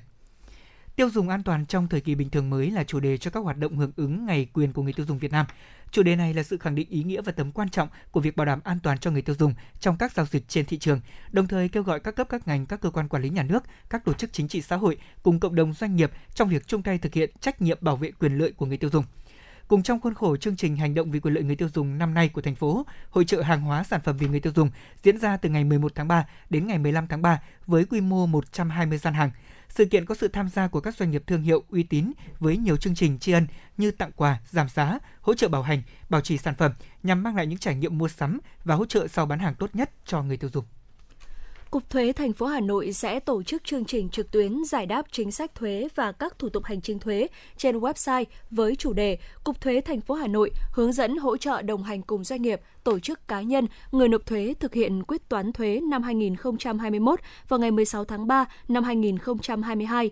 Chương trình diễn ra từ 8 giờ 30 phút đến 11 giờ 30 phút và từ 13 giờ 30 phút đến 16 giờ 30 phút. Nội dung tập trung giải đáp về quyết toán thuế thu nhập doanh nghiệp năm 2021 quyết toán thuế thu nhập cá nhân năm 2021.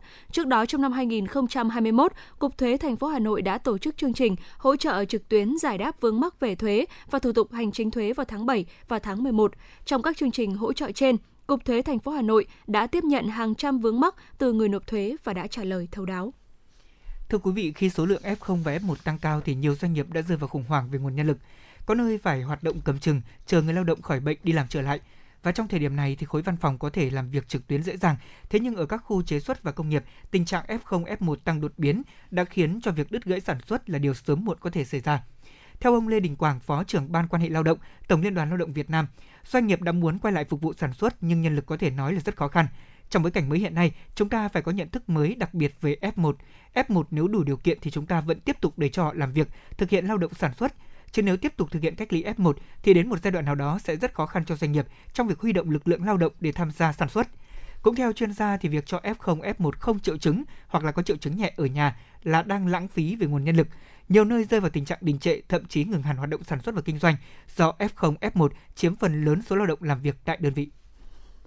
Để giải quyết tình trạng thiếu nhân lực ở nhiều doanh nghiệp, mới đây Bộ Y tế đã đề xuất cho F0 không có triệu chứng đang trong thời gian cách ly tự nguyện quay lại làm việc có thể làm với hình thức trực tuyến có thể chăm sóc người bệnh COVID-19 tại gia đình, cơ sở điều trị. Còn với F1 đã tiêm hoặc chưa tiêm vaccine đều có thể tham gia làm việc trực tiếp và trực tuyến. Nếu làm việc trực tiếp, các cơ sở sử dụng nhân lực phải bố trí khu vực làm việc riêng cho các F1. Thế nhưng thay vì đồng tình 100%, nhiều doanh nghiệp vẫn còn e ngại tính khả thi của đề xuất bởi nếu chủ quan, chỉ một cá nhân có thể lây bệnh, làm cả công ty trở thành F0 sẽ gây ra tình trạng thiếu hụt lao động trầm trọng hơn. Vâng thưa quý vị, vừa rồi là một số những thông tin mà phóng viên chúng tôi vừa cập nhật. Còn bây giờ mời quý vị cùng đến với không gian âm nhạc. Chúng ta lắng nghe tiếng hát của ca sĩ Trung Anh với ca khúc Phố xa.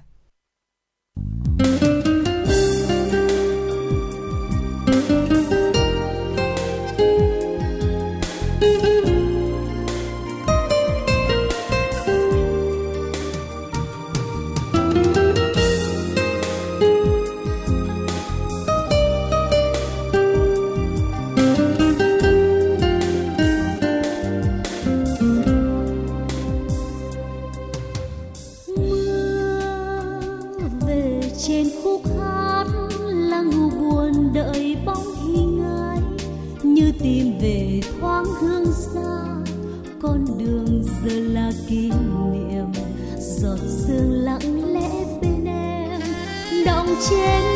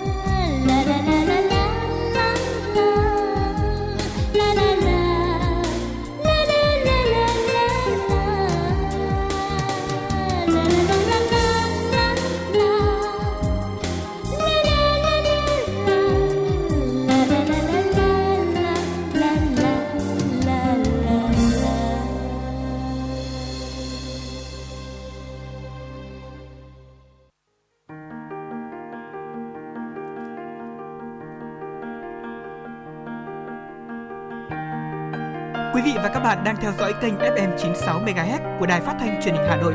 Hãy giữ sóng và tương tác với chúng tôi theo số điện thoại 024 3773 6688. FM 96 đồng hành trên mọi nẻo đường. Thưa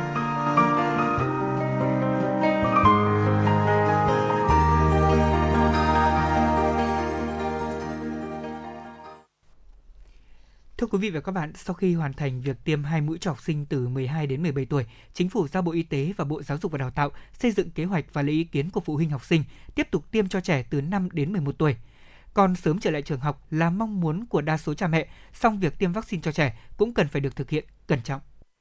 Gần 60 bệnh nhi mắc COVID-19 được chuyển đến Bệnh viện Đa khoa Đức Giang, trong đó có cả sơ sinh dưới 1 tháng tuổi. Với các bệnh nhi có triệu chứng tăng nặng, các bác sĩ chỉ định thuốc chống đông và thuốc kháng viêm, hỗ trợ hô hấp, các thuốc điều trị COVID-19 hiện không khuyến nghị sử dụng cho trẻ. Bác sĩ Nguyễn Trung Phong, khu điều trị COVID C5, Bệnh viện Đa khoa Đức Giang cho biết. Có tình trạng viêm phổi do Covid, một là những đối tượng dưới 1 tháng tuổi và những đối tượng từ 10 tuổi trở lên thì chúng tôi đã nhận thấy là xuất hiện tình trạng viêm phổi. Trong đó thì nhóm ờ, đối tượng dưới 1 tháng thì tình trạng ờ, ở đây đã có hai em bé viêm phổi mức độ nguy kịch đã phải chuyển sang bệnh viện Nhi Trung ương. Mặc dù tiêm vaccine hiện nay cho trẻ em không bắt buộc, song ngành y tế khuyến cáo người dân tiêm chủng để giảm nguy cơ lây truyền dịch trong cộng đồng. Đây cũng là cơ sở để mở cửa trường học an toàn. Bác sĩ Nguyễn Văn Thường, Giám đốc Bệnh viện Đa khoa Đức Giang cho biết. À, trong giai đoạn vừa rồi thì tỷ lệ trẻ mắc Covid ít. Lý do là chúng ta cách gần như giãn cách xã hội, các cháu không phải đi học, tiếp xúc ít. Còn trong giai đoạn tới, các cháu đi tham gia đi học hành thì chắc chắn tỷ lệ trẻ em mắc Covid sẽ tăng lên. Có ba con đều đang là học sinh tiểu học nên thông tin về tiêm phòng vaccine COVID-19 cho trẻ được anh Trương Văn Đức đặc biệt quan tâm. Muốn con sớm được trở lại trường nên anh hoàn toàn ủng hộ chủ trương này. cũng có hai con học lớp 3 và lớp 4 nhận thức rõ về tác động tiêu cực đến tâm lý của con khi phải học online gần một năm qua nên chị Thơm rất vui khi đón nhận thông tin con chị sẽ được tiêm vaccine bởi điều này sẽ giúp cho con của chị có thể đến trường sớm hơn. Anh Trương Văn Đức và chị Nguyễn Thị Thu Thơm, phụ huynh học sinh cho biết. Tiêm thuốc này thì bên khoa học người ta có sự tính toán rất là kỹ lưỡng rồi. Bộ Y tế mình mới đồng ý cho trẻ em à, tiêm. Như là người lớn thôi ai cũng mong muốn được tiêm vaccine để nhanh chóng được trở lại đi làm trở lại cuộc sống bình thường thì mình nghĩ là các con trẻ cũng thế và mình thực sự là rất ủng hộ việc tiêm cho vaccine cho con. Dịch Covid-19 không chỉ khiến trường học phải đóng cửa quá lâu mà còn có nhiều tác động nghiêm trọng khác nên làm sao để học sinh sớm được đi học trực tiếp là nguyện vọng của nhiều người. Đa số phụ huynh đồng ý cho con tiêm theo khảo sát của nhiều trường tiểu học cho thấy rõ mong mỏi đó. Bà Nguyễn Thị Thúy Hường, hiệu trưởng trường tiểu học Lĩnh Nam, quận Hoàng Mai và bà Lưu Thị Hồng Hạnh, hiệu trưởng trường tiểu học Thành Công B cho biết. Hơn 90% phụ huynh là đều đồng ý và nhất trí việc mà À, cho con em mình à, tiếp cận và được à, thực hiện cái việc tiêm phòng vaccine COVID-19. Cái đợt 1 này đã được là hơn 88% rồi. Trao đổi với cha mẹ học sinh và đặc biệt là cũng động viên các con học sinh là chúng ta sợ các con tiêm thì các con sẽ được quay trở lại trường. Giống như ở các lứa tuổi khác, việc được tiêm đủ vaccine sẽ giúp các em có thêm một tấm lá chắn khi trở lại trường để ứng phó được với dịch Covid-19. Tuy nhiên, do đặc thù lứa tuổi nên chuyên gia khuyến cáo việc tiêm cho trẻ từ 5 đến 11 tuổi cần đặc biệt lưu ý quá trình trong và sau tiêm, bởi phản ứng phụ về viêm cơ tim và viêm màng ngoài tim có thể xảy ra. Phó giáo sư tiến sĩ Nguyễn Tiến Dũng, nguyên trưởng khoa nhi Bệnh viện Bạch Mai nói. Viêm cơ tim nó lại không xảy ra ngay ngày đầu thường nó phải xảy ra từ ngày thứ ba trở đi rồi à, có thể à, xảy ra ở cái mũi thứ hai chứ lại không phải xảy ra ở mũi thứ nhất vì thế cho nên phải theo dõi rất là cẩn thận Hiện trong khi chờ chính phủ phê duyệt, các địa phương đang đẩy mạnh công tác tuyên truyền, chuẩn bị sẵn sàng triển khai tiêm vaccine cho trẻ khi có kế hoạch cụ thể. Ông Trần Quý Thái, Phó Chủ tịch Ủy ban nhân dân quận Hoàng Mai cho biết. Tuyên truyền với đến với người dân, đến với phụ huynh và cha mẹ học sinh để làm sao mà nhận thức được ờ, đầy đủ đúng đắn và cái hiệu quả của vaccine trong công tác phòng chống dịch covid để người dân yên tâm ừ, tin tưởng ờ, tiêm vaccine để phòng chống dịch covid được ờ, tốt nhất Trẻ dưới 11 tuổi hiện chưa được tiêm vaccine, vì vậy nguy cơ trẻ bị mắc cao hơn so với các đối tượng khác và có thể gặp các di chứng vĩnh viễn gây suy giảm sức khỏe, ảnh hưởng tới sự phát triển của trẻ. Hiện Bộ Y tế đã đàm phán mua 21,9 triệu liều vaccine phòng COVID-19 của Pfizer-BioNTech, Bộ trưởng Bộ Y tế Nguyễn Thanh Long nói. Chúng ta tiếp tục là tiến hành đánh giá về những cái uh, sự chấp nhận của nhất là những cái bậc cha mẹ, phụ huynh học sinh và trong thời gian qua thì Bộ Y tế đã tiến hành một cái điều tra trực tuyến trên 114.000 những uh, phụ huynh học sinh trong vấn đề về cái việc mà tiêm cho trẻ từ 5 đến 12 tuổi. Thế rồi là chúng ta cũng chuẩn bị cho tất cả những cái phương án các kịch bản và đàm phán với các đối tác với nhà sản xuất để vấn đề về đảm bảo cung ứng đối với vaccine. Tỷ lệ bệnh nhi mắc COVID-19 chuyển nặng chiếm phần rất nhỏ, nhưng khi xảy ra tình huống số nhiễm lớn đột biến thì con số tuyệt đối sẽ trở thành lớn. Chưa kể một vài hệ lụy có thể xảy ra như vòng lây nhiễm khi trẻ có diễn biến nhẹ, mang bệnh về lây cho người cao tuổi, nguy cơ cao, người nhỏ tuổi hơn, bệnh nền, phụ nữ mang thai, chưa tiêm vaccine. Phó giáo sư tiến sĩ Trần Minh Điển, Giám đốc Bệnh viện Nhi Trung ương đề xuất Bộ Y tế có hướng dẫn điều trị riêng cho trẻ mắc COVID-19 theo hai tầng là tự theo dõi chăm sóc tại nhà và khi phải nhập viện điều trị. Lãnh đạo Cục Quản lý Khám chữa bệnh cũng cho hay, Bộ Y tế đang nhanh chóng cập nhật phác đồ điều trị cho học sinh nhiễm COVID-19 cho cơ sở y tế các tuyến từ trung ương xuống địa phương, nhất là không được để xảy ra tình huống số ca nhiễm là học sinh tăng đột biến gây quá tải. Có hai nhiệm vụ quan trọng để hạn chế khả năng tăng nặng bệnh ở trẻ. Thứ nhất, đảm bảo trẻ diễn biến nhẹ phải được chăm sóc đầy đủ ở tầng thấp, phát hiện sớm diễn biến nặng, lực lượng y tế cơ sở phải đảm nhiệm được. Điều này sẽ giúp giải quyết tình huống gia đình khi có trẻ thành F0 rất dễ lo lắng lúng túng và nhu cầu đi bệnh viện trong khi điều đó không cần thiết với trẻ mắc nhẹ. Thứ hai, việc nâng cao năng lực điều trị các bệnh nặng rất cần thiết vì thực tế số bệnh nhi diễn biến nặng ít nhưng số cơ sở hồi sức nhi nhỏ tuổi cũng rất ít. Vị chuyên gia này nhấn mạnh yêu cầu phải tăng cường đào tạo tập huấn, nâng cao năng lực điều trị nhi khoa, chuyển giao kỹ thuật. Hiện hồi sức nhi khoa còn hạn chế, chỉ rất ít nơi có thể làm kỹ thuật cao như vận hành hệ thống ECMO, trao đổi oxy ngoài màng cơ thể với bệnh nhân nhỏ tuổi dưới 1 tuổi. Khi xảy ra tình huống tăng cân nặng nhưng bác sĩ chưa được nâng cao năng lực thì sẽ lung túng.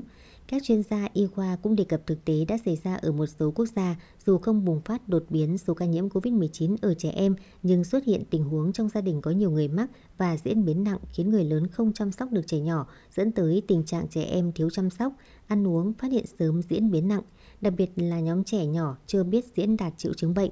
Các chuyên gia y khoa lưu ý ngoài béo phì, nguy cơ chuyển nặng sẽ gia tăng với trẻ em mắc bệnh lý nền, tim mạch, đái tháo đường, ung thư.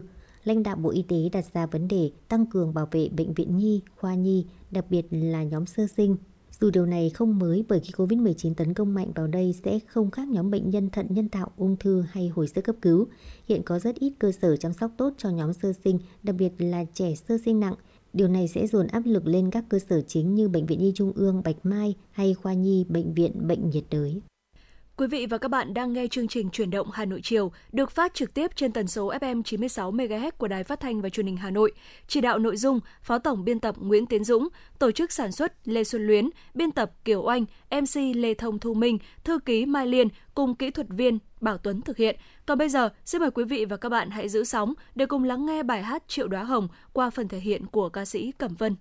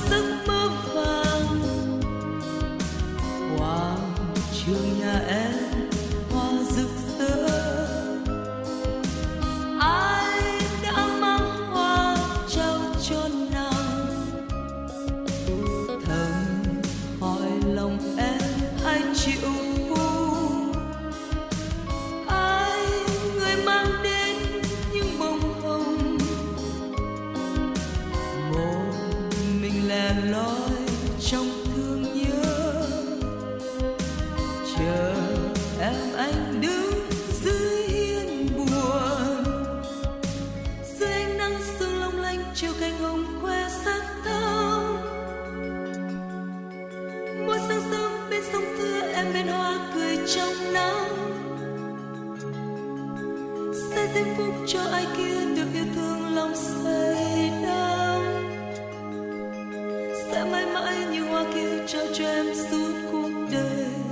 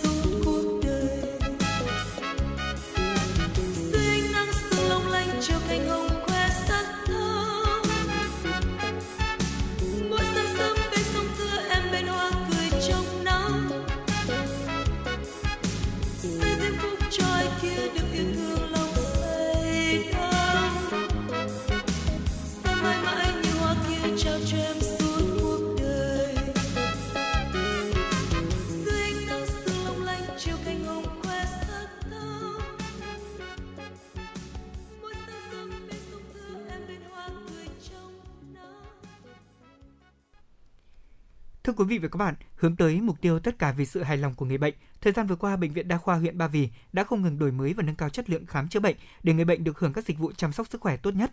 Trong thời gian tới, phát huy những kết quả đã đạt được, bệnh viện tiếp tục đầu tư trang thiết bị tiên tiến, nâng cao chuyên môn cho đội ngũ y bác sĩ, tiếp tục thực hiện tốt công tác phòng chống dịch bệnh COVID-19 với việc đẩy mạnh công tác tuyên truyền, giả soát trang thiết bị vật tư, thuốc, máy móc để phục vụ công tác giám sát và xử lý các ổ dịch. Bên cạnh đó, Ba Vì cũng đã triển khai kế hoạch lập hồ sơ khám, quản lý sức khỏe toàn dân trên địa bàn huyện, đáp ứng nhu cầu khám chữa bệnh ngày càng cao của nhân dân. Ngoài việc bố trí phòng ốc thông thoáng có biển hướng dẫn rõ ràng tại khoa khám bệnh, Bệnh viện Đa khoa huyện Ba Vì còn thành lập tổ tiếp đón bệnh nhân làm việc từ 6 giờ sáng hàng ngày để tiếp đón, lấy số khám chữa bệnh tự động cho người bệnh, hướng dẫn người bệnh ngồi chờ và vào khám theo thứ tự số trên bảng điện tử. Với những bệnh nhân chưa tìm được phòng khám hay gặp khó khăn đều được cán bộ tổ tiếp đón hướng dẫn hoặc đưa đến các phòng khám xét nghiệm, phòng thăm dò chức năng. Đặc biệt, bệnh viện đã đẩy mạnh công tác ứng dụng công nghệ thông tin và quản lý khám chữa bệnh. Bệnh viện đã lắp đặt hệ thống tự động gọi tên bệnh nhân, tại tất cả các khoa phòng đã sử dụng hệ thống phần mềm quản lý bệnh nhân, cắt giảm nhiều thủ tục hành chính không cần thiết để tạo thuận lợi cho người bệnh. Hơn nữa, bệnh viện đã ứng dụng hệ thống thông tin giám định bảo hiểm y tế vào hoạt động và tin học hóa trong thực hiện giám định, thanh toán chi phí khám chữa bệnh. Hệ thống hoạt động trực tuyến này cung cấp các công cụ giúp cơ sở y tế khai thác thông tin, tra cứu thẻ bảo hiểm y tế, lịch sử khám chữa bệnh của người bệnh bảo hiểm y tế và quản lý thông tuyến trên phạm vi toàn quốc, giúp cho việc thanh toán chi phí khám chữa bệnh bảo hiểm y tế hiệu quả, kịp thời hơn trước đây. Người bệnh giảm được thời gian chờ khám bệnh, thanh toán viện phí, được cung cấp đầy đủ thông tin về chi phí được quỹ bảo hiểm y tế chi trả, tham gia giám sát quyền lợi được hưởng. Với việc ứng dụng công nghệ thông tin, các chi phí ngoài quy định được phát hiện và xử lý kịp thời, tránh được tình trạng lạm dụng quỹ bảo hiểm y tế tại bệnh viện. Cùng với đó, bệnh viện đã tổ chức cho 100% cán bộ, nhân viên tham gia ký kết, thực hiện quy tắc ứng xử đúng chuẩn mực, tác phong theo quy định. Mở lớp tập huấn kỹ năng giao tiếp cho toàn thể cán bộ nhân viên, xây dựng hòm thư góp ý đường dây nóng hoạt động 24 trên 24 giờ để tiếp nhận ý kiến phản ánh của người bệnh, người nhà bệnh nhân khi đến bệnh viện. Bác sĩ chuyên khoa 2 Nguyễn Quốc Hùng, Giám đốc Bệnh viện Đa khoa huyện Ba Vì cho biết. Chúng tôi à, tiếp tục tiết kiệm đầu tư ngân sách để mua mở thêm trang thiết bị cho đi đào tạo. Thứ hai là chúng tôi tiến hành à, xã hội hóa và sắp tới thì chúng tôi sẽ triển khai được cái à, cắt lớp tại bệnh viện đa khoa huyện Ba Vì cái máy 16 dãy bằng nguồn vốn xã hội hóa. Để thu hút tạo niềm tin từ người bệnh và xây dựng uy tín của đơn vị, bệnh viện đã tích cực đổi mới, tạo môi trường xanh sạch đẹp, đầu tư trang thiết bị hiện đại, đẩy mạnh cải cách hành chính giảm phiền hà cho người bệnh. Điển hình tại khoa khám bệnh của bệnh viện đã giảm hẳn tình trạng lộn xộn do quá tải, người bệnh không phải chờ đợi mất nhiều thời gian vì đã có cán bộ của bệnh viện hướng dẫn cụ thể, quy trình khám bệnh được thực hiện liên hoàn nhờ ứng dụng công nghệ thông tin trong quản lý, theo dõi hoạt động khám chữa bệnh. Khoa xét nghiệm và chẩn đoán hình ảnh luôn nỗ lực để người bệnh được khám và trả lời kết quả chỉ trong một buổi sáng hoặc một buổi chiều. Qua khảo sát của bệnh viện bằng phiếu khảo sát, có tới trên 99% người bệnh hài lòng với thái độ phục vụ của nhân viên y tế bệnh viện. Bệnh nhân đến khám chữa bệnh tại bệnh viện đã giảm được 30 đến 45 phút chờ đợi so với trước đây. Bên cạnh đó, nhằm đáp ứng nhu cầu của bệnh nhân, bệnh viện đã thành lập thêm phòng quản lý và điều trị ngoại trú bệnh tăng huyết áp, phòng đo chức năng hô hấp và đo điện tâm đồ, bố trí thêm phòng khám tăng cường nội trú nhằm giải quyết khi có đông bệnh nhân. Không chỉ vậy, bệnh viện đã tích cực áp dụng khoa học kỹ thuật tiên tiến hiện đại, điều trị hiệu quả bệnh cho bệnh nhân. Bệnh viện đã triển khai được nhiều kỹ thuật mới như gây mê hồi sức trẻ em, gây mê nội soi, đã cấp cứu thành công một số ca bệnh khó như vỡ lách, viêm phúc mạc do viêm túi mật, phẫu thuật thành công ca sốc mất máu do vỡ khối chữa trong ổ bụng, cứu sống bệnh nhân ngừng tim do trưởng ngoài tử cung vỡ. Khoa y học cổ truyền đã triển khai tốt các kỹ thuật về phục hồi chức năng như kéo giãn cột sống, điện phân, điện sung, đắp paraffin, xoa bóp bấm huyệt, đem lại hiệu quả tích cực cho người bệnh, góp phần nâng cao chất lượng điều trị. Bác sĩ Phùng Đăng Khoa, khoa hồi sức cấp cứu Bệnh viện Đa khoa huyện Ba Vì cho biết. Ngày xưa ấy, thì ở gần Ba Vì đây thì cái thở máy dài ngày rất là ít và thậm chí là gần như là không có và điều trị không kết quả. Thì trong đặc biệt thì kỹ thuật thở máy và thở máy dài ngày thì ở hồi sức cấp cứu đã làm và làm tương đối tốt. Với những nỗ lực đổi mới đó, lượng bệnh nhân đến khám chữa bệnh tại bệnh viện ngày càng đông. Trung bình mỗi ngày, bệnh viện tiếp đón khoảng 700 bệnh nhân đến khám chữa bệnh. Thời gian tới, bệnh viện tiếp tục nâng cao chất lượng khám chữa bệnh, đầu tư trang thiết bị hiện đại, cử cán bộ đi đào tạo nâng cao trình độ chuyên môn, tích cực đẩy mạnh công tác xã hội hóa để người dân được hưởng thụ các dịch vụ chăm sóc sức khỏe tốt nhất. Đồng thời, bệnh viện sẽ mở rộng thêm một số dịch vụ như dịch vụ đăng ký khám chữa bệnh qua điện thoại và qua website của bệnh viện. Theo đó, sẽ thành lập tổ chăm sóc khách hàng tiếp nhận và đăng ký khám bệnh cho người bệnh, hẹn giờ khám, ngày khám, thông báo lịch tái khám, dịch vụ tư vấn, giải đáp thắc mắc của người bệnh về chế độ chính sách, thủ tục khám chữa bệnh, đồng thời thông tin các kiến thức y học cho người bệnh. Để đáp ứng chăm sóc sức khỏe ban đầu cho nhân dân trên địa bàn, huyện Ba Vì đã triển khai áp dụng quản lý sức khỏe toàn dân qua hệ thống hồ sơ điện tử trong khám chữa bệnh. Khi người bệnh tới khám lần đầu tiên sẽ có hồ sơ lưu lại trên hệ thống. Khi tái khám, bệnh nhân chỉ cần cung cấp thông tin cá nhân, cơ sở khám chữa bệnh bác sĩ sẽ nắm được tiền sử khám và chữa bệnh, giảm thiểu về thủ tục thời gian cho người bệnh và bác sĩ điều trị, đem lại sự hài lòng cho người bệnh, giảm thời gian chờ đợi, công khai minh bạch. Bác sĩ Đào Xuân Thủy, trạm trưởng trạm y tế xã Tiên Phương, huyện Ba Vì cho biết. Chúng tôi đã đang thực hiện một cái ờ, chế độ là làm việc ờ, hết việc chứ không tính đến chuyện hết giờ. Ờ, kể cả cá nhân như cán bộ của chúng tôi có những cán bộ thì làm việc về buổi tối làm đến 8, 9 giờ, có hôm 10 giờ tối mới được nghỉ.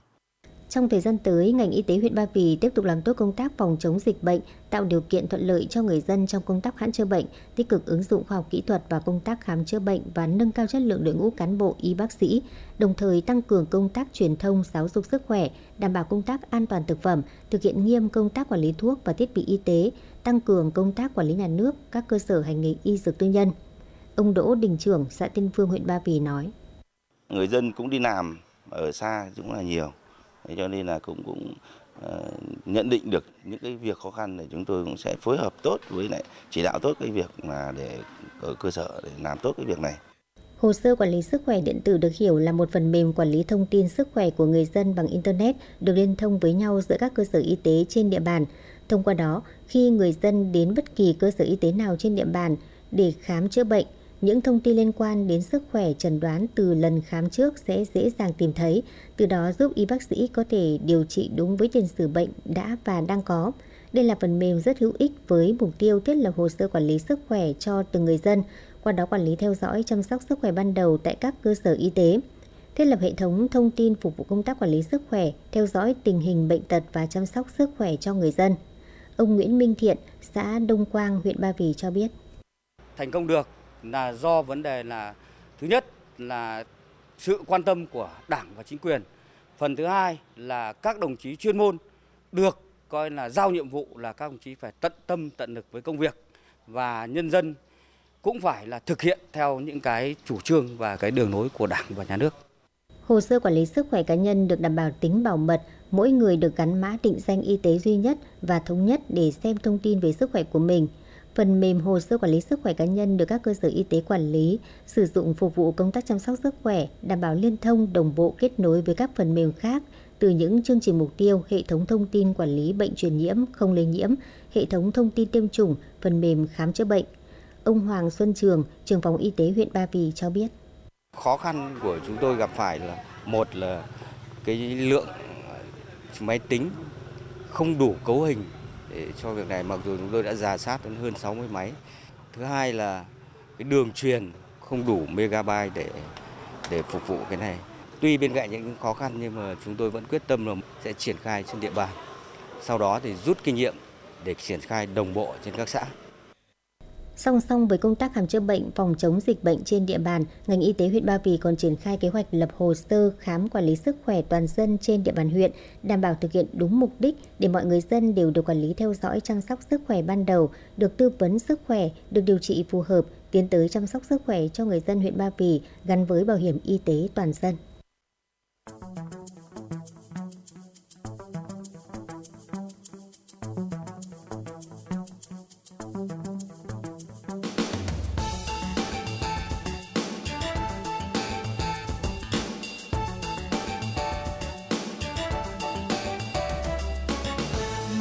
Hay là màu mắt em?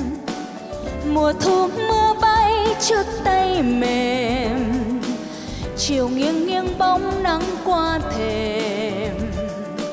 Rồi có hôm nào mây bay lên, lùa nắng cho buồn vào tóc em. Bàn tay xanh xao đón yêu phiền ngày xưa sao lá thu không vàng và nắng chưa vào trong mắt em. Em qua công viên bước chân âm thầm, ngoài kia gió mây về ngàn, cỏ cây chợt lên màu nắng.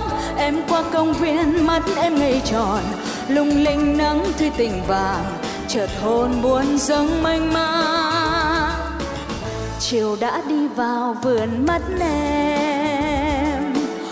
Mùa thu qua tay đã bao lần, hàng cây thấp nến lên hai hàng. Để nắng đi vào trong mắt em.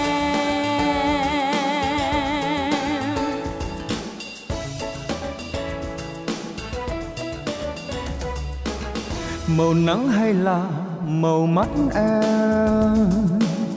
Mùa thu mưa bay cho tay mềm chiều nghiêng nghiêng bóng nắng qua thềm.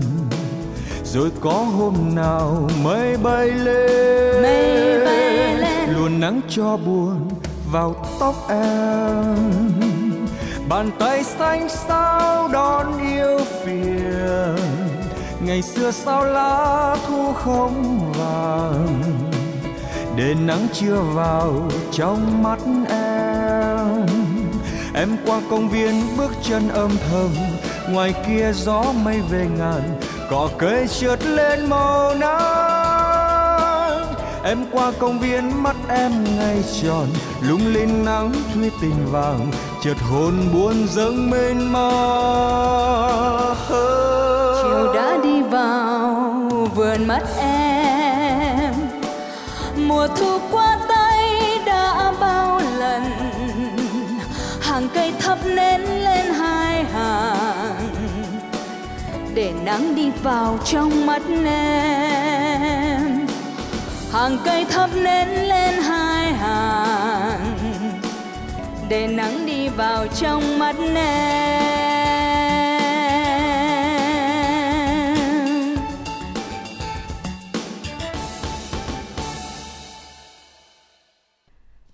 Sau đây xin mời quý vị chúng ta cùng tiếp tục lắng nghe phần tin.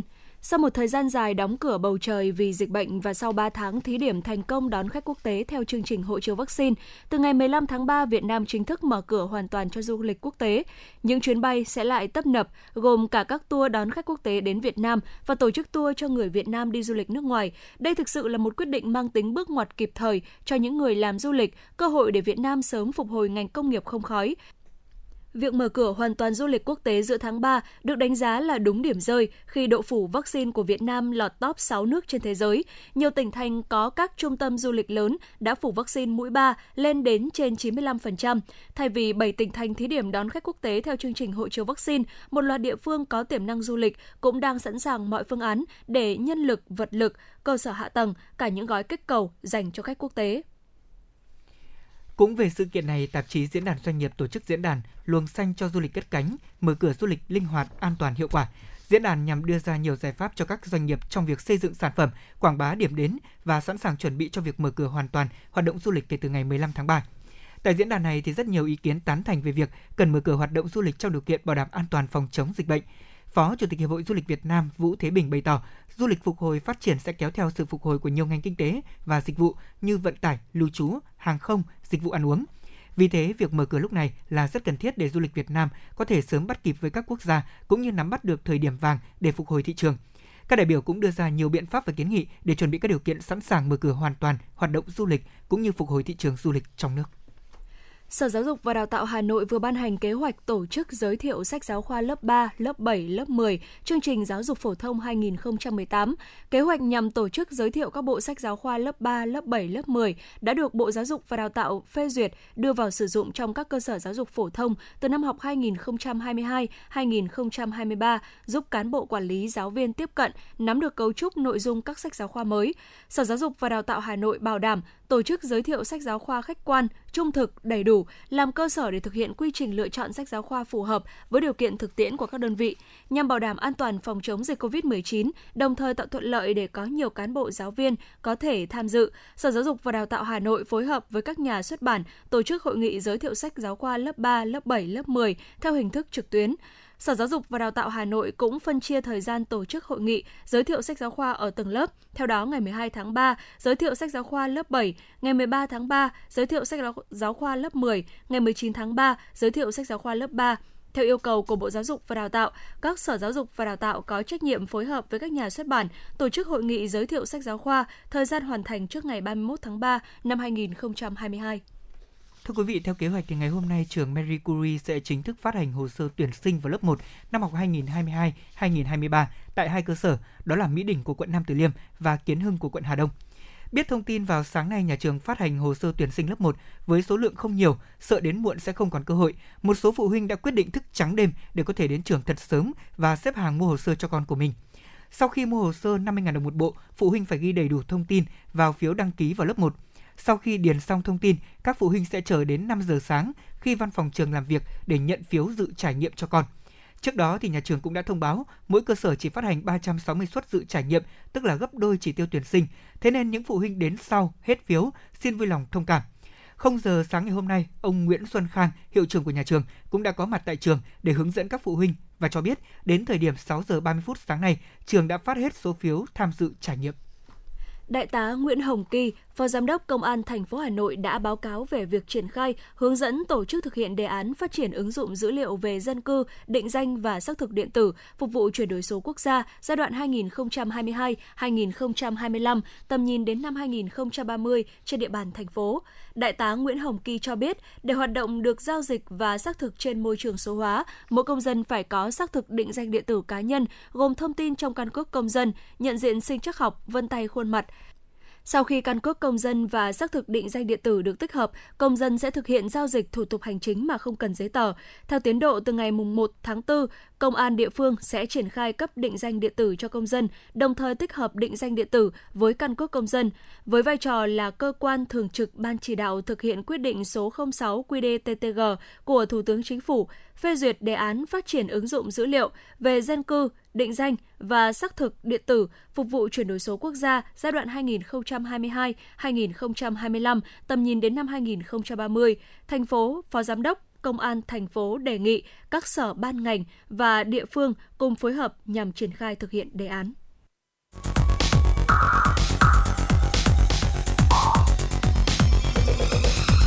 Quý vị và các bạn đang theo dõi kênh FM 96 MHz của đài phát thanh truyền hình Hà Nội. Hãy giữ sóng và tương tác với chúng tôi theo số điện thoại 024 3773 6688. FM 96 đồng hành trên mọi nẻo đường. đường.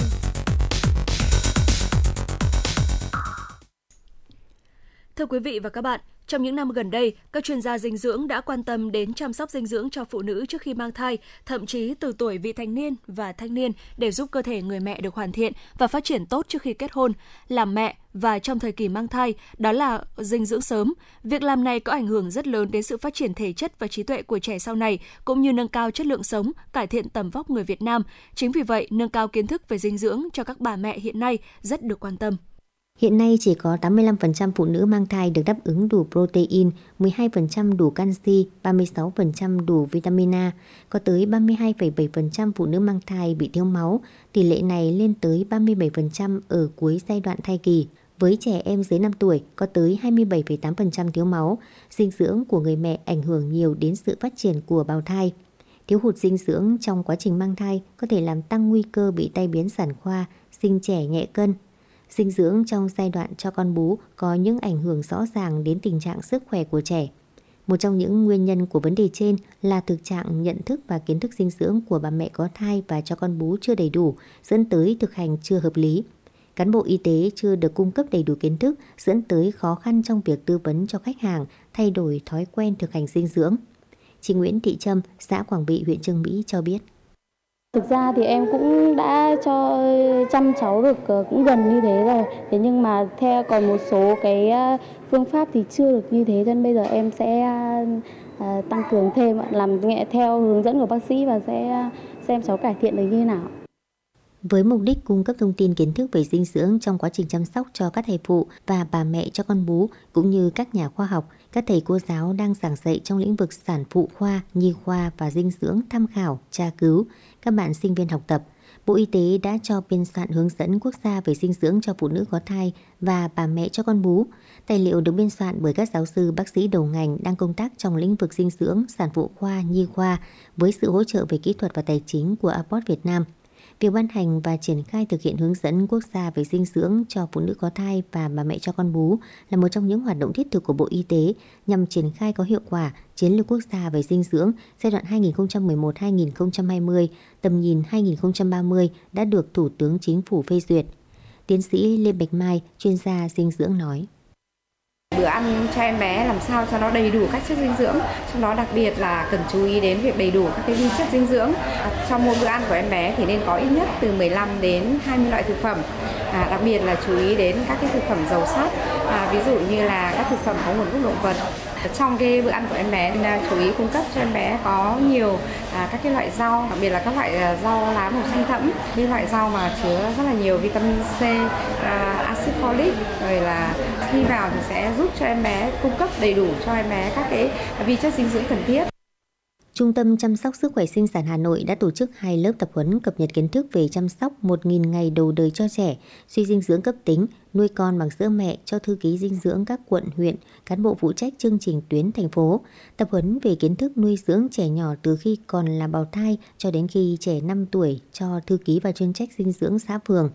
Tập huấn triển khai mở rộng sổ theo dõi sức khỏe bà mẹ và trẻ em cho gần 600 cán bộ trung tâm y tế quận huyện, nhà hộ sinh, các bệnh viện Mê Linh, Đông Anh, Sóc Sơn, trung tâm đã hướng dẫn cho trên 3.000 cán bộ mạng lưới và cộng tác viên dinh dưỡng về kỹ thuật cân đo trẻ, cách tổ chức thực hành dinh dưỡng, kiến thức chuyên môn mới, phối hợp với các quận huyện tổ chức truyền thông cho 3.400 bà mẹ nuôi con nhỏ dưới 2 tuổi về ăn bổ sung hợp lý, dinh dưỡng cho trẻ bệnh để phòng chống suy dinh dưỡng. Hướng dẫn thực hành dinh dưỡng cho 16.300 bà mẹ đang nuôi con nhỏ dưới 2 tuổi tại 327 xã phường thị trấn về ăn bổ sung và thực hành trình diễn bữa ăn. Thông qua đó, các bà mẹ có kiến thức và thực hành tốt hơn trong việc cho trẻ ăn bổ sung và chăm sóc chế độ dinh dưỡng hợp lý. Theo tiến sĩ Phạm Thị Thúy Hòa, Viện trưởng Viện Dinh dưỡng ứng dụng, ở các tỉnh thành phố lớn trong đó có Hà Nội, việc tiếp cận với các phòng khám tư vấn dinh dưỡng rất thuận lợi. Tuy nhiên, người dân cần tìm hiểu, lựa chọn các phòng khám tư vấn dinh dưỡng đáp ứng các yêu cầu nêu trên để công tác khám và tư vấn dinh dưỡng đạt hiệu quả nhất, tránh tiền mất tật mang. Tiến sĩ Phạm Thị Thúy Hòa, Viện trưởng Viện Dinh dưỡng ứng dụng cho biết. Chúng tôi muốn chỉnh lại cái suy nghĩ của bà mẹ như thế nào là đúng, cái chăm sóc đứa trẻ của bà mẹ như thế nào là chính xác và làm như thế nào để cái đứa trẻ nó được lớn lên trong một phát triển cả trí tuệ cả về thể lực tốt và đấy chính là cái tiêu chí của chúng ta và làm như thế nào để tầm vóc người Việt sẽ thay đổi và cái việc chúng tôi đóng góp cho tầm vóc người Việt thay đổi là chính ở cái phần chuỗi phòng tư vấn dinh dưỡng. Cùng với Viện Dinh dưỡng Quốc gia, phòng khám dinh dưỡng là địa chỉ tin cậy thu hút đông đảo người dân và người bệnh đến khám tư vấn dinh dưỡng. Trung bình mỗi ngày, phòng khám thực hiện khám và tư vấn dinh dưỡng cho từ 50 đến 100 bệnh nhân, trong đó khoảng 60% các trường hợp đến khám là người dân Hà Nội, còn lại là ở các tỉnh lân cận. Đối tượng khám và tư vấn dinh dưỡng phong phú đa dạng, nhân là trẻ nhỏ, thậm chí nhiều trường hợp điều trị dinh dưỡng tại phòng khám trong tình trạng suy dinh dưỡng từ rất nhỏ như suy dinh dưỡng sơ sinh. Việc thăm khám tư vấn kỹ giúp gia tăng sự hiểu biết trong quá trình trao đổi thông tin giữa bác sĩ và gia đình người bệnh. Bà Doãn Thị Tường Vi, Viện Phó Viện Dinh dưỡng Lâm Sàng nói. Ngoài cái nhiệm vụ chính của chúng tôi là khám và tư vấn dinh dưỡng cho các đối tượng à, có nhu cầu cũng như là liên quan đến vấn đề là giữa dinh dưỡng đối với vấn đề sức khỏe thì chúng tôi sẽ kết hợp với các uh, trường mầm non, các cái doanh nghiệp ở trên địa bàn để à, tăng cường đẩy mạnh cái vấn đề là truyền thông giáo dục về vấn đề dinh dưỡng liên quan tới vấn đề sức khỏe. Từ đó làm sao mà giúp cho mọi người ví dụ như là các đối tượng của trẻ nhỏ thì có cái sự phát triển được là tốt đối với những người mà có vấn đề về bệnh lý thì phòng ngừa được các cái vấn đề là biến chứng và trẻ em thì bắt kịp các cái tốc độ tăng trưởng qua thực tế, công tác khám và điều trị dinh dưỡng tại phòng khám cho thấy điều đáng mừng là kiến thức thực hành về dinh dưỡng của người dân trong những năm gần đây đã được cải thiện rất nhiều. Người dân ngày càng quan tâm đến vấn đề dinh dưỡng đối với sức khỏe, phòng bệnh và điều trị bệnh. Cùng với đó hiện nay các bà mẹ được tiếp xúc nhiều với thông tin dinh dưỡng trên các phương tiện thông tin đại chúng, trên các diễn đàn, thông qua sách vở, thậm chí là cả những thông tin truyền miệng. Tuy nhiên, việc chọn lọc thông tin về dinh dưỡng của các bà mẹ còn hạn chế, thông tin nào là đúng nhất để áp dụng cho trẻ thì lại chưa đủ, dẫn đến trẻ không được chăm sóc dinh dưỡng đúng. Sai lầm được diễn ra trong một thời gian dài như việc áp dụng thử các công thức thực đơn dinh dưỡng lên trẻ đến khi những công thức này không phát huy được hiệu quả mới đưa trẻ đi khám. Hiện nay tại một số phòng khám dinh dưỡng, việc tư vấn dinh dưỡng chỉ tập trung vào các bà mẹ và người nuôi dưỡng trẻ mà chưa chú ý đến việc giúp trẻ tự nhận thức về tầm quan trọng của dinh dưỡng. Do đó, việc giáo dục về dinh dưỡng cho trẻ tại các phòng khám dinh dưỡng, tại gia đình và nhà trường cần được nâng cao hơn nữa để trẻ nhận biết được thực phẩm, cách ăn và ăn như thế nào là tốt cho chính bản thân mình. Tất cả các việc làm đều hướng đến chủ thể cuối cùng là bảo đảm sức khỏe trẻ em.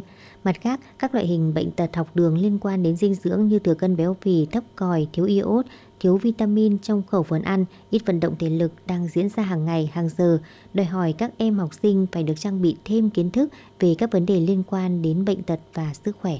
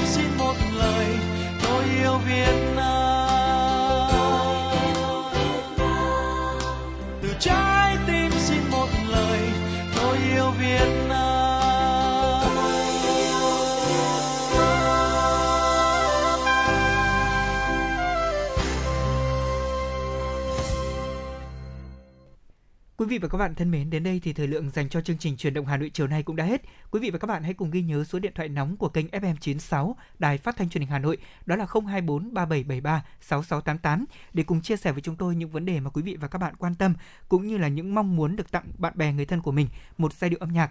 Ờ, còn bây giờ thì những người thực hiện chương trình xin được nói lời chào tạm biệt và hẹn gặp lại quý vị trong chương trình ngày mai.